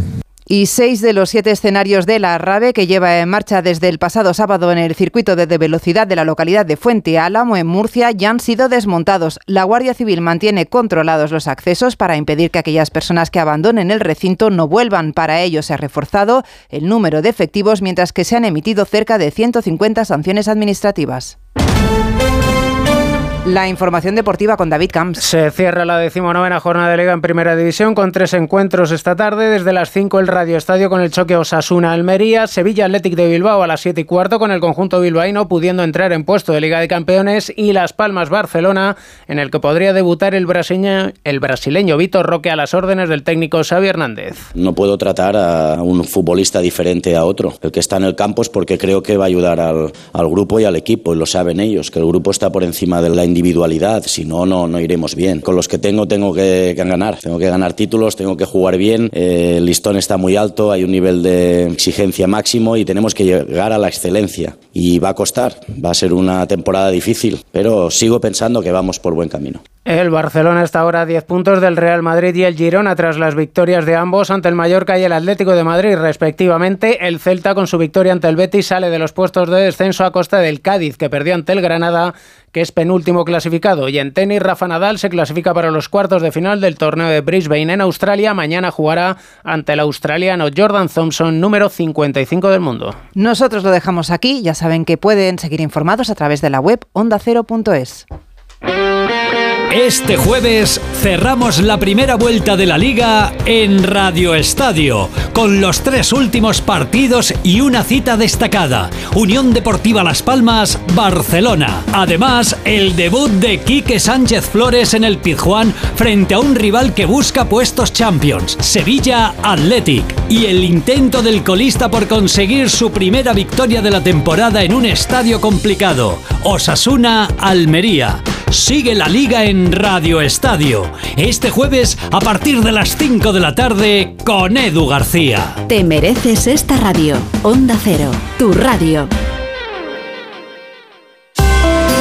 En la Fundación Alquiler Seguro estamos comprometidos para crear hogares seguros y dar una oportunidad a personas en riesgo de exclusión social. Por eso queremos agradecerles su continuo apoyo y confianza durante este 2023. Fundación Alquiler Seguro te desea una feliz Navidad y un 2024 en tu hogar. Por mucho que quieras, no puedes sustituir los calcetines con renos bordados que te ha regalado tu suegra por Navidad. Sí, los mismos que los del año pasado. Pero con línea directa, lo que sí puedes sustituir es tu vehículo. Y no solo por robo o siniestro, sino también en caso de avería. Cámbiate ahora y te bajamos el precio de tu seguro de coche, sí o sí. Ven directo a lineadirecta.com o llama al 917-700-700. El valor de ser directo. Consulta condiciones. Bienvenidos al lugar donde la magia de regalar lo puede todo. Solo tienes que aprovechar la mejor selección de productos con descuentos, como un Samsung Galaxy S23 Ultra de 256 GB que costaba 1.409,90 euros y ahora 969,90. La magia de regalar hasta el 5 de enero en el corte inglés, en tienda web y app. ¡Feliz 2024! ¿Te lo digo o te lo cuento? Te lo digo. Tenemos todos los seguros contigo y aún así, ¿pagamos de más? Te lo cuento. Nosotros nos vamos a la mutua. Vente a la mutua con cualquiera de tus seguros. Te bajamos su precio, sea cual sea. Llama al 91 555 5555. 91 555 5555. Te lo digo o te lo cuento. Vente a la mutua. Condiciones en mutua.es. Tienes 30 segundos para imaginar. Para imaginarte el futuro. O como te gustaría que fuese. Para imaginarte el mundo, el tuyo o el que heredarán las generaciones que llegan. Un mañana en el que podamos hacer que las cosas sucedan. Imagínate lo que quieras, lo que te emociona, lo que podremos lograr.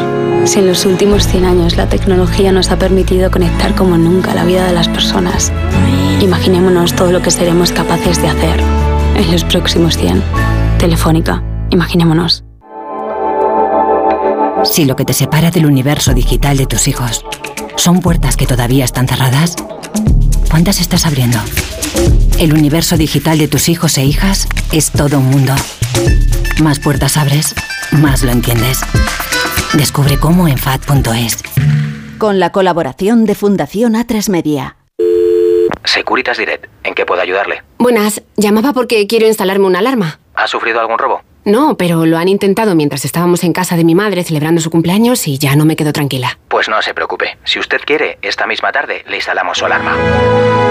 Protege tu hogar frente a robos y ocupaciones con la alarma de Securitas Direct. Llama ahora al 900-272-272.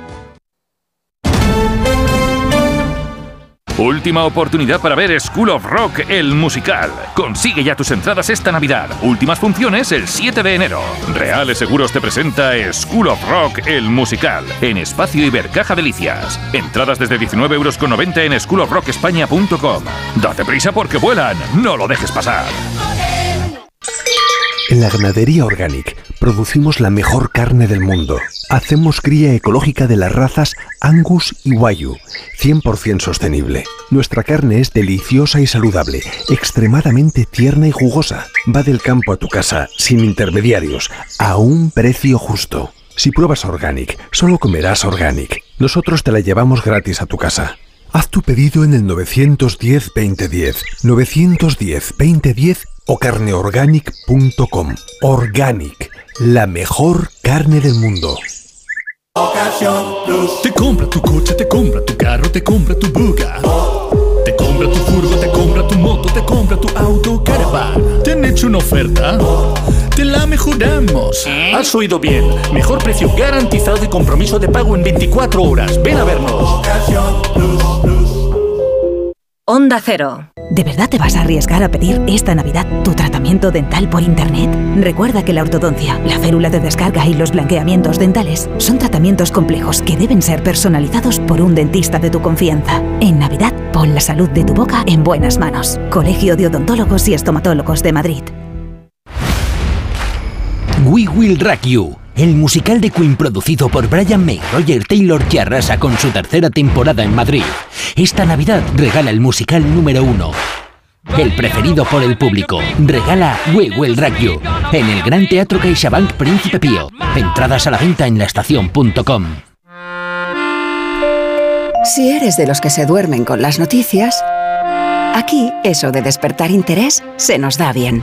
Nos acompaña Pedro Sánchez. He tratado siempre de, de cumplir con mi palabra. ¿Y por qué nos ha mentido tanto entonces, presidente? Señor Núñez Feijóo, buenos días. ¿Está usted insinuando que la dirección de correos ha tenido algún interés en que no se repartieran a tiempo los votos por correo? Pocos se atreven a preguntar lo que todos queremos saber, pero en Onda Cero contamos con más de uno. Si escuchar lo mismo de siempre te cansa, despiértate con Alsina. Más de uno con Carlos Alsina. De lunes a viernes desde las 6 y siempre que quieras en la web y en la app. Onda Cero, tu radio.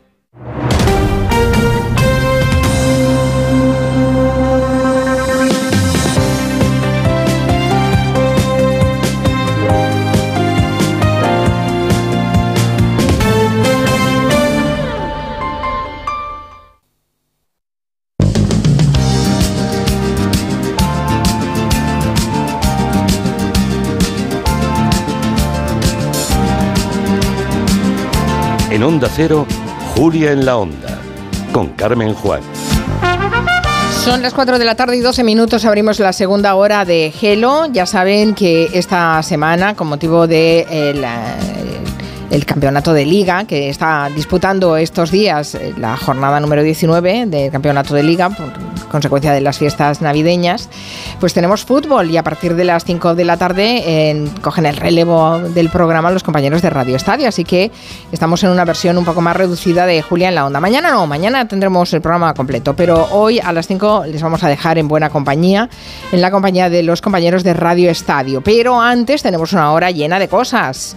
Vamos a abrir el territorio quinótico con los estrenos cinematográficos, las series, ya saben que si quieren recomendar alguna, quieren criticar alguna, quieren hacerse un David Martos para entendernos, que llamen al 638-442-081. ¿Qué tal David? ¿Cómo estás? Iba a decir feliz año, pero como no se puede, diré feliz jueves. No, no, puedes, de- ah, puedes decir feliz, Feliz año, era una broma, era una año, broma, ¿cómo era porque estáis? por el rollo este de que es que, a ver, que según el refranero hasta el 16 de enero podemos decirlo, ¿eh? Pero es que es un es cansino. Cansa, cansa, Es claro. cansino cuando Claro, ya llevas un sí. montón de días Pero bueno, en la, eh, felicitar incorporado en la vida normal. en la buena dirección. Sí. Muy bien, pues nada, nos felicitamos mutuamente. También felicitaremos a ya puestos a Francisco Polo, que Hombre, vendrá claro. también con su territorio tech, que hoy nos va a hablar de todas las tendencias y novedades que se esperan para el, el sector tecnológico en el 2024. Así que, en fin, tendremos un poco de todo. Pero este primer jueves del año que vuelve nuestra sección de cine, el territorio quinótico con David Martos, una sección en la que está bien porque nos vamos apuntando qué podemos ver y qué nos podemos ahorrar, que ya se lo ha visto David y no nos lo recomiendan. Es verdad. Esta semana vengo muy positivo, eh, tengo que ¿Ah, decir. sí? Vengo con Debe todo. Todo año, el claro. género es bueno. Qué bien. Está bien, está bien, no está Sí. mal, no está mal. Bueno, am, ¿alguna noticia, por cierto, de cine y series? Eh, ¿qué, qué tal ha arrancado el año? Ya sabemos que tenemos que estar pendientes de los, los globos de oro y todas estas cosas.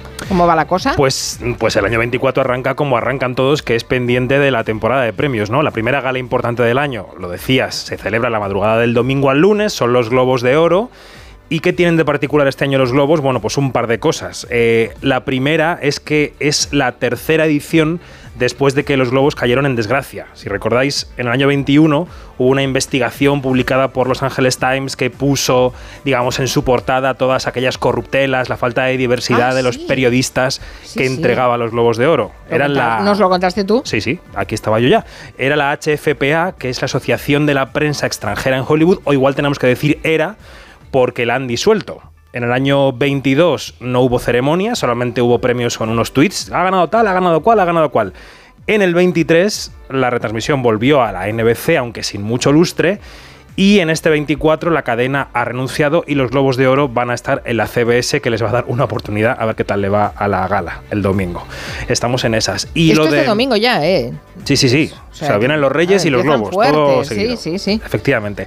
Y decíamos que se ha desmantelado la asociación de los periodistas que votaban los premios porque llegó la productora, la productora que hacía la gala hacía muchos años, y su empresa matriz vino con la chequera y compró la marca de los Globos de Oro y dijo, todos los votantes conmigo. Entonces ahora hay una serie, una serie de votantes que votan para una empresa, para una productora, los premios, los Globos de Oro. Y además han ampliado muchísimo las fronteras, han reclutado votantes de todo el mundo. No solo hay periodistas en Hollywood, que antes eran corresponsales extranjeros de los medios, por ejemplo, europeos o africanos o asiáticos en Hollywood, ahora son periodistas de cine de todo el mundo los que votan los, los Globos de Oro. Así que parece que se va notando en las nominaciones y la diversidad de lo que pueden ser los premios. Veremos el domingo. A ver qué pasa. Es decir, que pueden cambiar mucho, la- la- que ya se notará que hay otras miradas y otras, otros gustos cinematográficos a la hora de votar.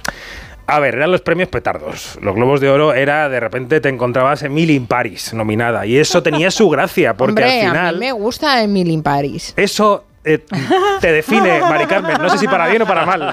Bueno, no lo sé, pero a mí me gustaba, mira, era Está chulo. bien. Un placer culpable. Exactamente. Claro, ¿qué le vamos a hacer? Pero ahora se han quedado un poco en terreno de nadie porque no son eso y tampoco acaban de ser la antesala de los Oscar, que es como la nomenclatura diabólica ¿no?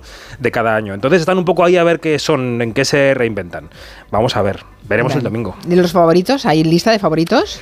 Pues en cine lidera Barbie con nueve nominaciones, luego está con ocho Oppenheimer y Los Asesinos de la Luna de Martin Scorsese con siete. Y recordemos que Juan Antonio Bayona aspira al premio de mejor película extranjera con La Sociedad de la Nieve, que hoy llega a Netflix, luego lo contaremos.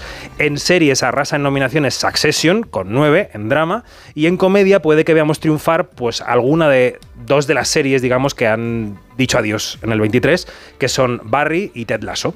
Así que eso es lo que hay. Eh, ahora que hablabas de, de Barbie, parece que también ha habido una noticia en torno a Barbie, que no es que le afecte de cara a los Globos de Oro, pero sí de cara a los Oscars. ¿Qué, Sí. qué está pasando? no le afecta de cara a los globos porque el domingo, en la lista de premios que van a entregar, solamente hay un premio de mejor guion. Mejor guion, todo el mundo concurre en la misma categoría. Pero en los Oscar hay dos, guion original y guion adaptado. ¿Qué quería Warner, que es la distribuidora de la película Barbie? Pues quería que la película compitiera en la categoría de mejor guion original. Quizá porque igual veían el territorio más despejado para conseguir una nominación. Y claro, esto es así, ¿no? O sea, Barbie no es un personaje nuevo ya no en nuestras vidas, sino en el audiovisual. Ha habido eh, TV movies con Barbie, ha habido productos de animación, entonces la Academia de Hollywood, la rama de guionistas han dicho, no, no, esta película tiene que ir por el carril de guion adaptado. Así que va a un sitio, a un lugar en el que hay muchos más competidores, veremos si resulta nominada la peli, pero bueno, que los Oscars se toman muy en serio lo de las candidaturas y lo han demostrado con Barbie una vez más. Mm. Dice Miguel Ángel a, a través de Twitter y mm, eh, invitó también a los oyentes que a través del 638-442-081, si quieren hacer llegar sus mensajes eh, cinéfilos y seriéfilos, que lo utilicen. Dice, un mensaje para defender el papel de Imelda Staunton como Isabel II en The Crown Vale. y que no quede de tapadilla, que ha hecho una interpretación magistral para el chico de territorio quinótico. Nos lo dice Miguel A ver, el chico lo que dijo fue que en la sexta temporada y la última, en los primeros episodios, se centraron totalmente en Diana. Yo no digo que ella lo hiciera mal, digo que se volcaron con Diana durante cuatro capítulos por el morbo y cuando la serie vuelve a enseñarnos cómo era la vida de la reina, la serie vuelve a ganar.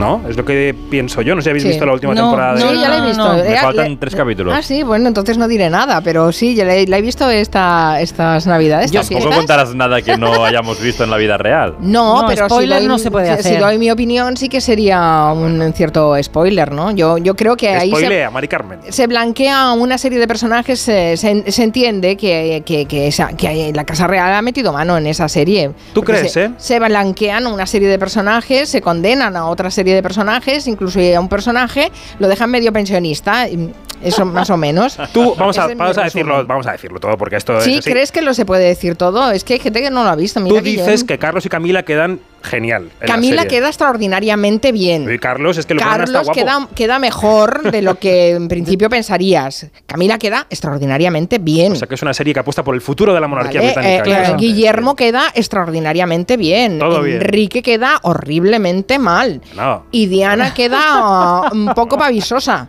Me están dando ganas de verla porque como dijo eh, este el chico de Quinótico que, que era tan floja y yo lo sigo a pie juntillas y Es nunca me flojo el falla, arranque no de la sexta. Flojo el arranque de la sexta, luego remonta un poco y el capítulo final está muy bien.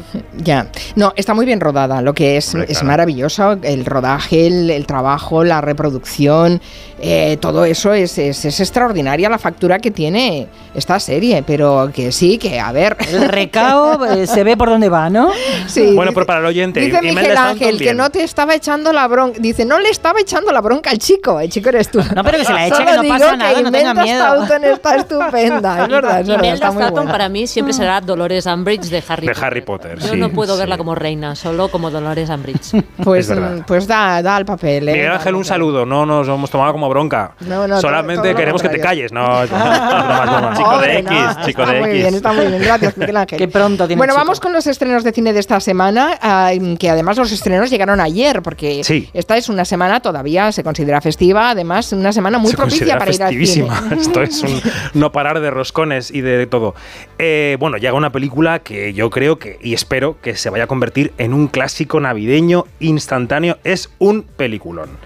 Es la nueva película de Alexander Payne. ¿Qué hemos visto de Alexander Payne? Diréis. Todo. Pues hemos visto Entre Copas, o Los Descendientes, o Nebraska, que son las tres que yo destacaría porque son las que a mí me gustan. Todo, sí, sí, nos gusta todo. Tiene más. En este caso nos lleva hasta el año 70 a un colegio privado, rodeado de nieve. Estamos a mediados de diciembre y los alumnos huyen para irse de vacaciones de Navidad con sus familias. Alumnos que no precisamente viven debajo de un puente. Alumnos con posibles. Pero un puñado de los alumnos, por lo que sea, porque los padres no pueden ir a por ellos, porque no quieren ir a por ellos, porque les detestan, por lo que sea, se quedan a pasar allí las dos semanas de vacaciones en el colegio bajo la supervisión de un profesor que es el encargado de cuidarlos.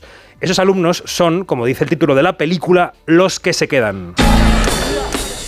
Cada año, los estudiantes, profesores y personal del Colegio Barton se van de vacaciones de invierno dos semanas. Pero siempre hay algunos desafortunados que no tienen a dónde ir. Los que se quedan. Señor Hanna. Hola, Mary. Ya veo que le toca hacer de niñera este año. ¿Cómo se las ha apañado? Sabes que fue alumno aquí, ¿no? Sí, por eso sabe cómo infligirnos el máximo dolor. Bueno, este profesor es un profe de cultura clásica, amante de Grecia, de Roma, de Cartago, un poco gruñón, muy puntilloso, estrábico en la película y es el actor Paul Giamatti, que está fantástico, Qué está, es está este muy muy bien. Y el cabecilla de esa panda que se queda en Navidad con el que al final acaba teniendo este profesor un poco más de relación, ¿no? Es un jovencísimo Dominic Sessa, un actor que se llama Dominic Sessa, que está también fantástico. Y también está la tercera pata de este, de este banco. En el colegio Barton en Navidad es la jefa de cafetería del colegio, a la que da vida la actriz Davine Joy Randolph, que está lanzadísima a la nominación al Oscar como mejor actriz secundaria porque está también muy bien. Es una señora que acaba de perder a su hijo en la guerra de Vietnam. Y la película se mueve entre la melancolía y la comedia todo el rato. Y en realidad es como el cine de Payne, es un ensayo sobre la soledad. Lo que pasa es que en este caso la soledad del personaje principal, el de Paul Giamatti, es una soledad bastante elegida. Yo creo que todos tenemos aspectos en la vida en los que no nos importa estar solos, parcialmente solos, aspectos interiores, exteriores, que no nos importa que nadie más comparta con nosotros. Y es el retrato de un personaje que todos hemos conocido en la vida que prefiere alejarse de los demás, que prefiere estar solo, aunque reme a contracorriente, y eso le da mucha naturalidad y mucha originalidad, ¿no? A mí me parece que es una peli que da para una gran tarde de Reyes o de post-Reyes este fin de semana y da para luego mojar el roscón comentando, porque está muy, muy bien. Los que se quedan, ¿eh? Los que se quedan. Pues me lo he apuntado porque Sí, tiene realmente. Se la he vendido Marina, me ha puesto cara de que se la he vendido. No, voy a ir seguro. Muy No bien. mi dinero, Ah, nos ya la que quedamos. Hablabas de los roscones, deja que envíe un saludo a Joaquín Valero que nos dice, hola amigos, hoy os estoy escuchando porque me toca hacer roscones, un saludito para todos. Nos pone la, la foto de la masa. Que mande uno para acá. Em, es, eh, bien, Ma- Lo Marina probaremos. lo dice todo. Lo probaremos y mentiremos y diremos que está maravilloso. ya sabes lo que toca. bueno, en fin, ah, ¿más estrenos de esta semana? Sí, bueno, para los que buscan un cine quizá un poquito menos de evasión, hay una peli que nos recuerda que la inmigración de todo tipo, ¿no? Pero la económica, sobre todo, sigue ahí y que cuando decimos que no sé cuántas personas han llegado a nuestras fronteras todos los días, no es solo una cifra, sino que son personas. Para recordarnos esto, eh, llega una película que estuvo en la Mostra de Venecia, ganó el premio a mejor director allí para Matteo Garrone, el director italiano, ganó el premio a la mejor estrella emergente eh, para un actor que se llama Sidhu Sar, y es una peli que se llama Yo Capitán. Es la historia de dos primos de Dakar que como tantísimos chavales que vemos cada día en la tele, en las noticias o escuchamos en la radio, deciden, informados o no, engañados o no, emprender camino hacia Europa. Un camino que es muy duro y que además eh, lo hacen pensando que aquí tendrán una vida mejor y que podrán mandar dinero a su familia que se queda allí, ¿no? Que se queda atrás. Así suena eh, Yo Capitán. ¡No os mováis! ¡No os mováis! ¡El dinero o a la cárcel! ¡Vamos! Musa! Seidú!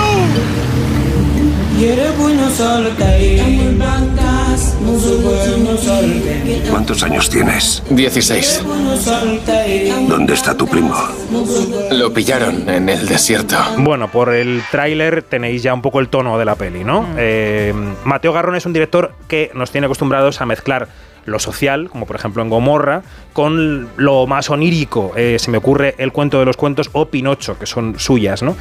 Y en este caso también, ¿no? Mezcla lo social con lo onírico. La película está muy bien rodada. Yo creo que busca ponerte todo el tiempo el nudo en el estómago con cada obstáculo que encuentran en el camino los protagonistas, que son muchísimos obstáculos, pero yo diría que no va por ningún camino que no te esperes cuando ya vas al cine a ver la película. Sabes más o menos cómo va a discurrir esa travesía, ¿no? Hay una parte como digo, onírica en la película, que a mí me sobra un poco, me saca un poco de la trama, pero está tan bien rodada y lo que cuenta es tan duro y tan actual que yo creo que la película sí que merece la pena. Y además esta, Yo Capitán, esta sí que tiene debate posterior con el roscón, porque hay mucha gente que no tiene roscón. Y esto es lo que te pone la película adelante, ¿no?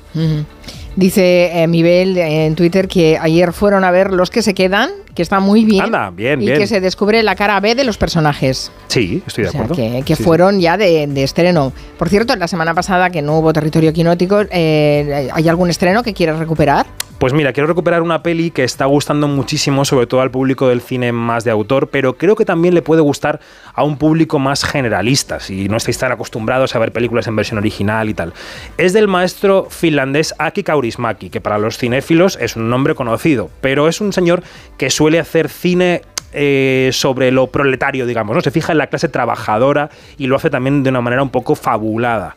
Estuvo en el Festival de Cannes, esta película se llama Hojas Caídas, la vais a encontrar en el cine no como Hojas Caídas, sino como Fallen Leaves, el nombre en inglés, Fallen Leaves, y así suena en finés, que sé que os encanta. Muistatko sitä iltaa, kun karaokea? Siinähän istuu ne kaksi Karaoke es japonés. naista. Tapasin sen pienemmän myöhemmin.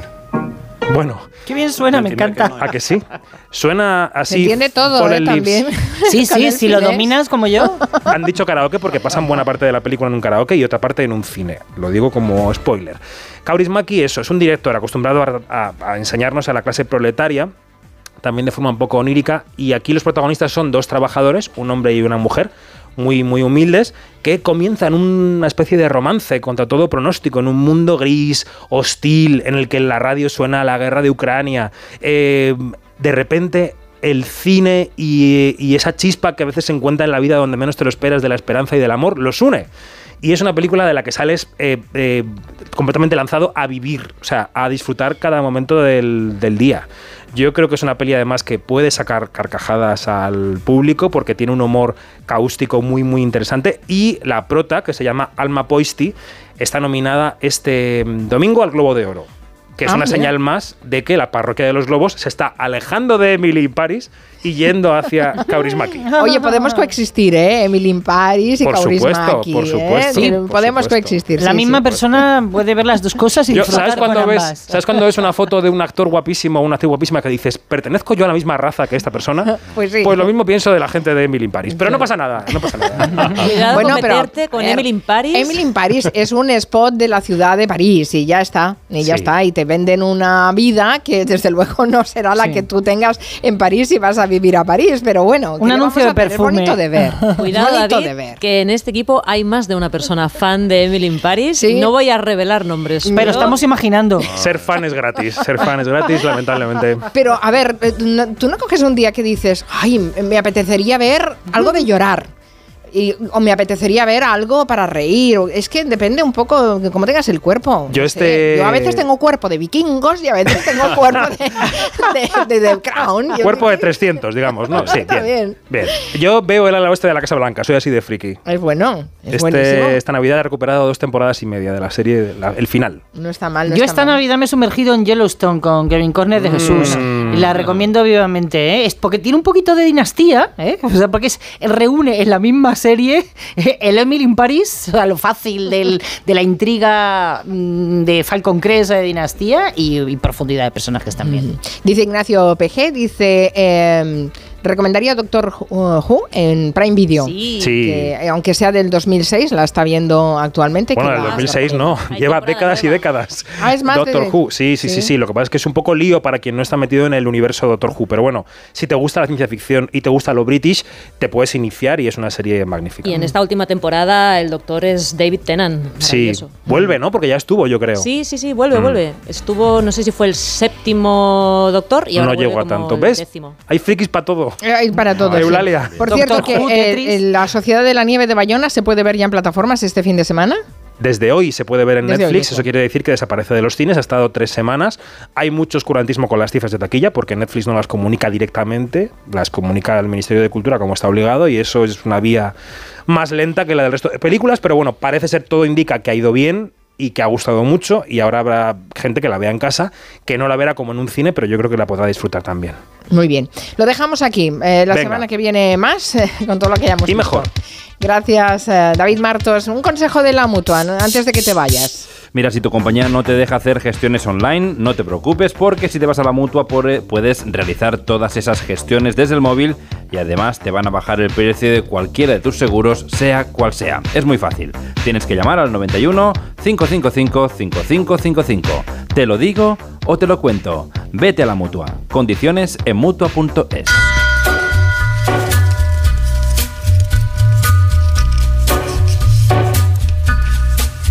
Gelo. De 3 a 7 en Onda Cero con Carmen Juan. On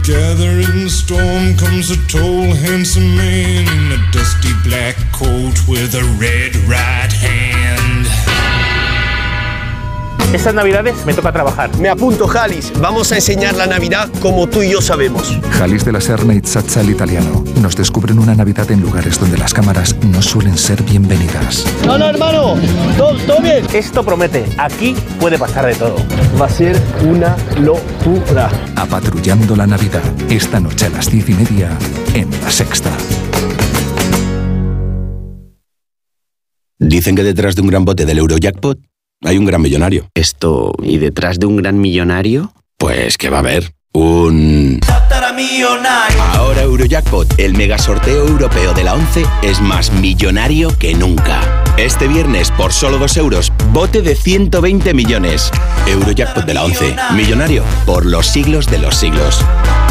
A todos los que jugáis a la 11, bien jugado. Juega responsablemente y solo si eres mayor de edad. En Sephora se lo ponemos fácil a los Reyes Magos. Los mejores cofres, perfumes icónicos, paletas y tus marcas favoritas. Benefit, Carolina Herrera, Rabanne y muchas más. Increíbles regalos con descuentos de hasta un 25%. Visita nuestras tiendas sephora.es y en dos horas recoge tu pedido. Sephora, the unlimited power of beauty. En Carglass creemos que todos los parabrisas merecen una segunda oportunidad, incluso los irreparables. Por eso tenemos contenedores en todos nuestros talleres para que puedan ser reciclados y así darles una segunda vida. Carglass cambia, Carglass repara.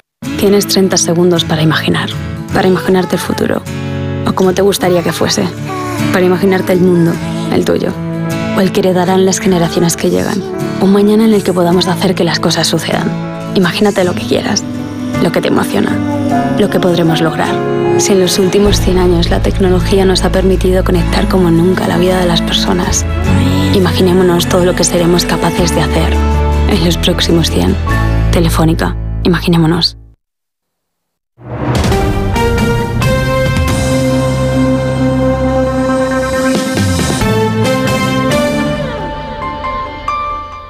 Lo tienes todo. ¿Que quiero un supermercado? Ahorra más en el Centro Comercial Valdebernardo. ¿Que hoy me siento humanitas o quiero mantenerme en forma? CMB Bricolaje o mi gimnasio Dream Fit. Y por supuesto joyerías, belleza, complementos, ópticas, farmacia, todo en el Centro Comercial Valdebernardo para ir de compras. Boulevard José Prat 35. En la vida hay cambios muy importantes. Un cambio de casa, una oficina nueva, un local más grande. Para que esos cambios sean perfectos, acude a los profesionales de mudanzas Segoviana. Mudanzas del hogar, guardamuebles, mudanzas de oficinas en toda la comunidad de Madrid. Consulta las ofertas en amsegoviana.com o en el 91 548 77 18. Grupos Eneas compra casas para reformar al mejor precio. Llame al 91 639 0347 o escriba a info arroba gruposeneas.com. Onda Cero. En la ganadería Organic producimos la mejor carne del mundo. Hacemos cría ecológica de las razas Angus y Wayu, 100% sostenible. Nuestra carne es deliciosa y saludable, extremadamente tierna y jugosa. Va del campo a tu casa, sin intermediarios, a un precio justo. Si pruebas Organic, solo comerás Organic. Nosotros te la llevamos gratis a tu casa. Haz tu pedido en el 910-2010, 910-2010 o carneorganic.com. Organic, la mejor carne del mundo. Oco, la mejor fusión entre rock y flamenco, arrasa en Madrid, con Estrella Morente, músicos de los Rolling Stones y los mejores artistas de varios géneros. Música, danza, arte y moda se unen en Espacio Ibercaja Delicias. Nuevas funciones a la venta en Tickets y ocodeshow.com. De cero al infinito, un programa para gente curiosa. ¿Cómo cambia el significado de un emoticono o un punto al final de las frases para diferenciar generaciones? Einstein lo tuvo más fácil a la hora de hacer su trabajo de investigar que Blas Cabrera. Se vigila la Tierra de posibles terremotos como este o cercanos a este. ¿Cómo está el mercado de las criptomonedas en este momento? Todas las respuestas a las 4 de la madrugada del viernes al sábado. Y siempre que quieras, en la app y en la web de Onda Cero. Con Paco de León. Te mereces esta radio. Onda Cero, tu radio. Llega el fin de semana y tú al fin paras. Pero el mundo no. Él sigue girando. El mundo no para de darle vueltas a la actualidad más inmediata. Juan Diego Guerrero tampoco. Si quieres desconectar sin dejar de estar informado, escucha Noticias Fin de Semana. Cada sábado y domingo a las 7 de la mañana y a las 2 de la tarde. Y siempre que quieras en la web y en la app. Onda Cero, tu radio.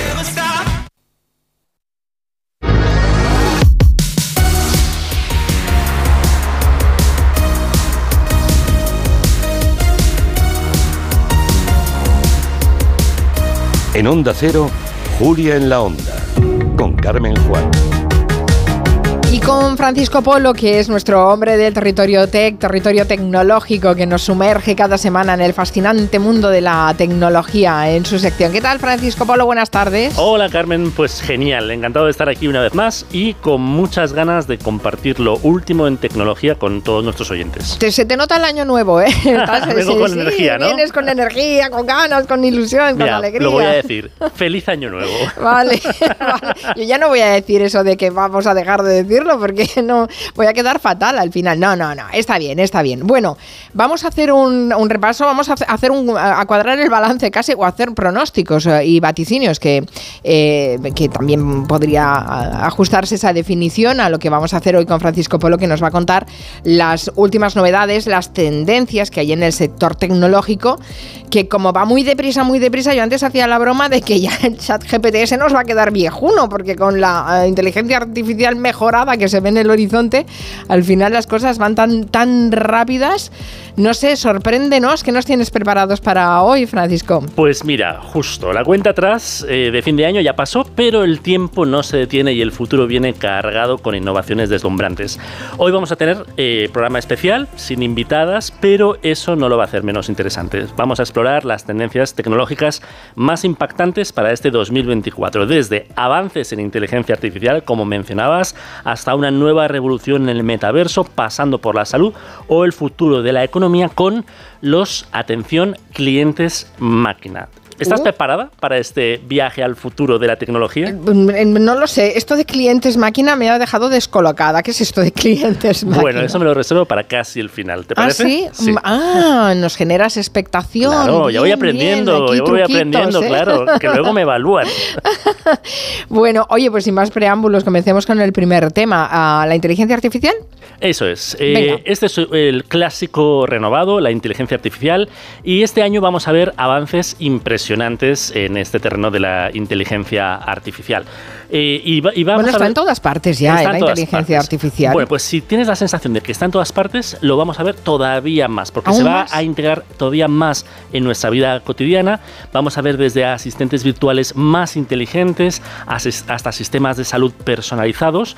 La inteligencia artificial nos va a ayudar a tomar decisiones más informadas y va a facilitar nuestras tareas diarias. Al menos esa es la intención, esa, Esa es la idea. Otra cosa es que a lo mejor se vaya complicando, pero bueno, la intención es esa, Eso siempre en positivo. Y el ejemplo es eh, que este 2024 va a ser el año del lanzamiento de la inteligencia artificial de Google, eh, Gemini o Gemini Ah. en inglés. Este sistema promete ser más avanzado y más competente que todo lo que hemos visto hasta ahora. Por ejemplo, ChatGPT. Eh, Gemini no, no va a ser cualquier cosa porque va a procesar texto, audio, imágenes y vídeo. Y aquí viene lo interesante y es que va a estar integrado con todos los productos de la, de la suite de Google. Y esto lo utiliza mucha gente y va a cambiar la vida de, de mucha gente. Bueno, teniendo en cuenta que Google ya nos ha cambiado la vida a todos y que eh, no sabríamos hacer la mitad de las cosas que hacemos sin Google, pues eh, imaginemos una inteligencia artificial asociada a Google. Bueno, bueno. Pues no vamos a tardar imaginarlo. Y otra va a ser, por ejemplo, la extensión de estas inteligencias eh, a espacios más cercanos, como por ejemplo nuestra propia cuenta de WhatsApp. Y ahí tenemos, eh, por ejemplo, la empresa española Lucía, que con su inteligencia artificial conversacional ha alcanzado ya los 25 millones de usuarios. En definitiva, este año va a ser el de la extensión de la IA y de hecho lo vamos a ver también en varias de las tendencias que vamos a mencionar a continuación. Esa sería, ese sería el avance. ¿Vamos a por la segunda? Eh, sí, espera un momento. Mira, hay una pregunta de J. Pedro García. A ver, eh, a ver si te pillo. pregunta para el hombre tech. ¿Qué es el Flipper Cero? ¿Para qué sirve? ¿Es un peligro real para la seguridad de las cosas inalámbricas? ¿Tú has oído hablar del Flipper Pues Cero? no he oído hablar y me lo anoto para, para Apúntatelo, buscar. que lo Pero vamos ese, a investigar. ese terreno que no lo he traído hoy, eh, la cuestión de la seguridad es también Sí. una tendencia, pero era, esto era muy de empresa y no lo, no lo he querido traer. Pero también la cuestión de la ciberseguridad y de la, eh, de la seguridad permanente en el tiempo y, en, y en- en tiempo real, eso va a ser sin duda también un asunto y de que hablaremos, pero más bien por las consecuencias que tiene y por esos hackeos que vamos a ver a lo largo de, de este año. Ah, vale, porque am, la palabra clave aquí es hackeo, ¿no? O sea, que es, es algo que nos va a hackear cosas. No- Entiendo el Flipper No, eso, eso, no, no, eso tengo que mirar. Eso- vale, pero, vale. oye, Eh, eh, bueno, en cualquier caso, eh, es evidente que vamos a hacer un territorio tech de la ciberseguridad, porque además es una de las grandes preocupaciones en relación a la, a la tecnología. Muy bien, vamos a hablar de otra tendencia. Hablabas de la salud. La salud eh, y la tecnología. Eso es. Vamos, vamos, Mira. antes hemos contado un caso, no sé si lo has oído, eh, de uno, además estudiantes en, en Cataluña que han de- diseñado un urinario inteligente que te hace el análisis Sí, de la lo de la micción imposible, lo he Es- escuchado. Exacto, la micción imposible, que es posible ya. bueno, pues aquí vamos a hablar de otra cosa que también es posible ya y de la que veníamos hablando históricamente y en la ciencia, eh, y es eh, la posibilidad de reescribir literalmente el futuro de la medicina, que es la edición genética. Esto es algo que ya hemos sabido, ¿no? Esa cuestión del CRISPR que ganó el premio Nobel. Bueno, Sí. pues en Estados Unidos acaban de aprobar la primera terapia de edición genética del mundo con esta tecnología. Es decir, que podemos estar eh, al borde de una transformación total en la industria, en la industria médica. Y aquí como habíamos escuchado en el pasado, se trata de modificar genéticamente las células de los pacientes para corregir mutaciones que causan enfermedades. Y la primera terapia aprobada, que se llama Exacel, es para la anemia de células falciformes. Pero es que esto no se queda ahí, porque hay alrededor de 280 terapias de edición genética ahora mismo en desarrollo. Este es un tema también para explorar, ¿eh? para que nos lo cuenten bien, porque eh, ya sabes que cuando se habla de manipulación genética eh, a todo el mundo se le pone un poco de mal cuerpo, pero es que hay que hacer también la lectura positiva y estas eh, terapias eh, CRISPR eh, que son, son interesantísimas, porque estamos hablando de curas definitivas. En Eso es, los casos, ¿no? expertos creen que esta tecnología podría ofrecer soluciones permanentes, en especial para enfermedades hereditarias como la fibrosis quística y también ciertos tipos de cáncer, porque lo que hace es atacar eh, la raíz de la enfermedad. Es de verdad una auténtica revolución en el mundo de la salud y que se empieza a poner ya en práctica este mismo año. Bueno, ya ves que tienes muchos deberes ¿eh? a lo largo del año. Sí, no Tú ves apuntando, porque aquí estamos haciendo casi un, un repaso general la agenda. Pero es la agenda, efectivamente, pero que habrá muchos temas que tengamos que, que comentar. Bueno, ah, de la inteligencia artificial, mm, ¿hay alguna cosa más que, que podamos Sí, ah, la inteligencia artificial vuelve y también vuelve a, este, a esta lista de tendencias porque vamos a empezar a ver los primeros eh, ordenadores personales con inteligencia artificial. Van a empezar a proliferar este año ordenadores eh, personales con procesadores que llevarán la inteligencia artificial a nuestras casas y a nuestras oficinas. Bueno, suena, suena bien. No, o sea, no se nos van a colgar, ¿no? No vamos a tener que estar. Eso yo no puedo garantizar. Lo que prometen, lo que prometen es que estos PCs van a ser capaces de realizar tareas eh, que son complejas de inteligencia artificial, lo hacen localmente, en el propio ordenador. Como por ejemplo el procesamiento del lenguaje natural o el análisis de, de datos ANZOS. ¿En qué nos sirve a nosotros? Bueno, pues porque te va a organizar el correo, te va a hacer una hoja de Excel con la información y el objetivo que le proporciones, te va a hacer una presentación de PowerPoint si tú no tienes muchas dotes artísticas o incluso va a poder transcribir tus notas de voz a texto sin tener que enviarlas a, la nube. Es decir, va a tener muchísimos, muchísimos eh, eh, usos. Y todo esto también es importante que lo sepamos, lo va a hacer sí, pero no por poco dinero, porque no se espera que estos ordenadores sean precisamente baratos, sino más bien todo lo contrario. Hombre, pues mira, ahora me acabas de hundir, porque estaba a punto de decir, compro, compro inmediatamente un ordenador que me haga PowerPoints, que me haga Excel, que lo compro. Pero si, si esto va a costar un poco de dinerito, casi que, casi que no. Los probamos y luego ya nos lo pensamos. Exacto, exacto. Ya dirás si vale la pena, si es rentable el dinero que te, que te hacen pagar por ellos. Em, el tema de la sostenibilidad, de, eh, ya sabes que estamos todos muy preocupados en el 2024, que nos estamos acercando a 2030 y el, concepto sostenible está casi muy inculcado en nuestro cerebro. La tecnología y la sostenibilidad, ¿qué tal se llevan? Pues eh, van a tener que llevarse bien, porque la tecnología sostenible es ahora mismo más importante que nunca. Este año las empresas están centrando esfuerzos en minimizar su huella mm, ambiental. Eso es tremendamente importante. Bueno, eso es algo bueno. Eso es. Pero eh, ya veremos si hay cambios eh, reales. Eso es, eso es lo que necesitamos. Vamos a, vamos a empezar a ver más dispositivos eficientes energéticamente, hasta soluciones de reciclaje de alta tecnología. La sostenibilidad va a estar en el corazón de la innovación. Vamos a ver productos y servicios más verdes y una mayor conciencia sobre el impacto ambiental de la tecnología. Y sobre todo, este año se va a abrir un debate, que también podemos tener aquí en Territorio Tech, mm. porque vamos a entrar de lleno en el debate sobre el impacto de la inteligencia artificial en el medio ambiente. Porque el debate, es, eh, el debate va a ser si es que utilizamos la inteligencia artificial para la sostenibilidad o si antes tenemos que abordar la propia sostenibilidad de la inteligencia artificial, porque se trata de una tecnología que necesita un uso intensivo de computadores y eso significa mucha energía para alimentarlos y mucha agua para enfriarlos.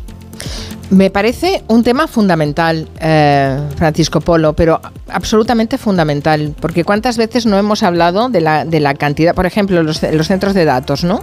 Exacto. Necesitan una cantidad de energía y de agua Brutal. Y de agua, brutal. Y de eso no se habla cuando se habla de, ah, vamos a crear un centro de datos aquí en no sé dónde. Pues de eh, eso vamos a hablar aquí. También vamos a hablar de la cantidad de, litros de agua que se necesita para cada una de las peticiones a ChatGPT, pero eso lo dejamos para próximas secciones. Ay, tú dices ChatGPT, ChatGPT que queda más, más chachi. queda más chachi. Yo lo digo como... Yo digo ChatGPT, ya está. Eh, el mundo del trabajo, el mundo laboral. sí, eh, esto nos toca. Esto, esto también es muy interesante. Además, hay un acuerdo de gobierno, mm, posiblemente entre ya en algunos convenios colectivos para la reducción de jornadas laborales, pero ahí está siempre el fantasma de la productividad. Bueno, claro, se habla que las nuevas tecnologías van a introducir una mm, productividad que va a restar pues esa necesidad de mano de obra, ¿no?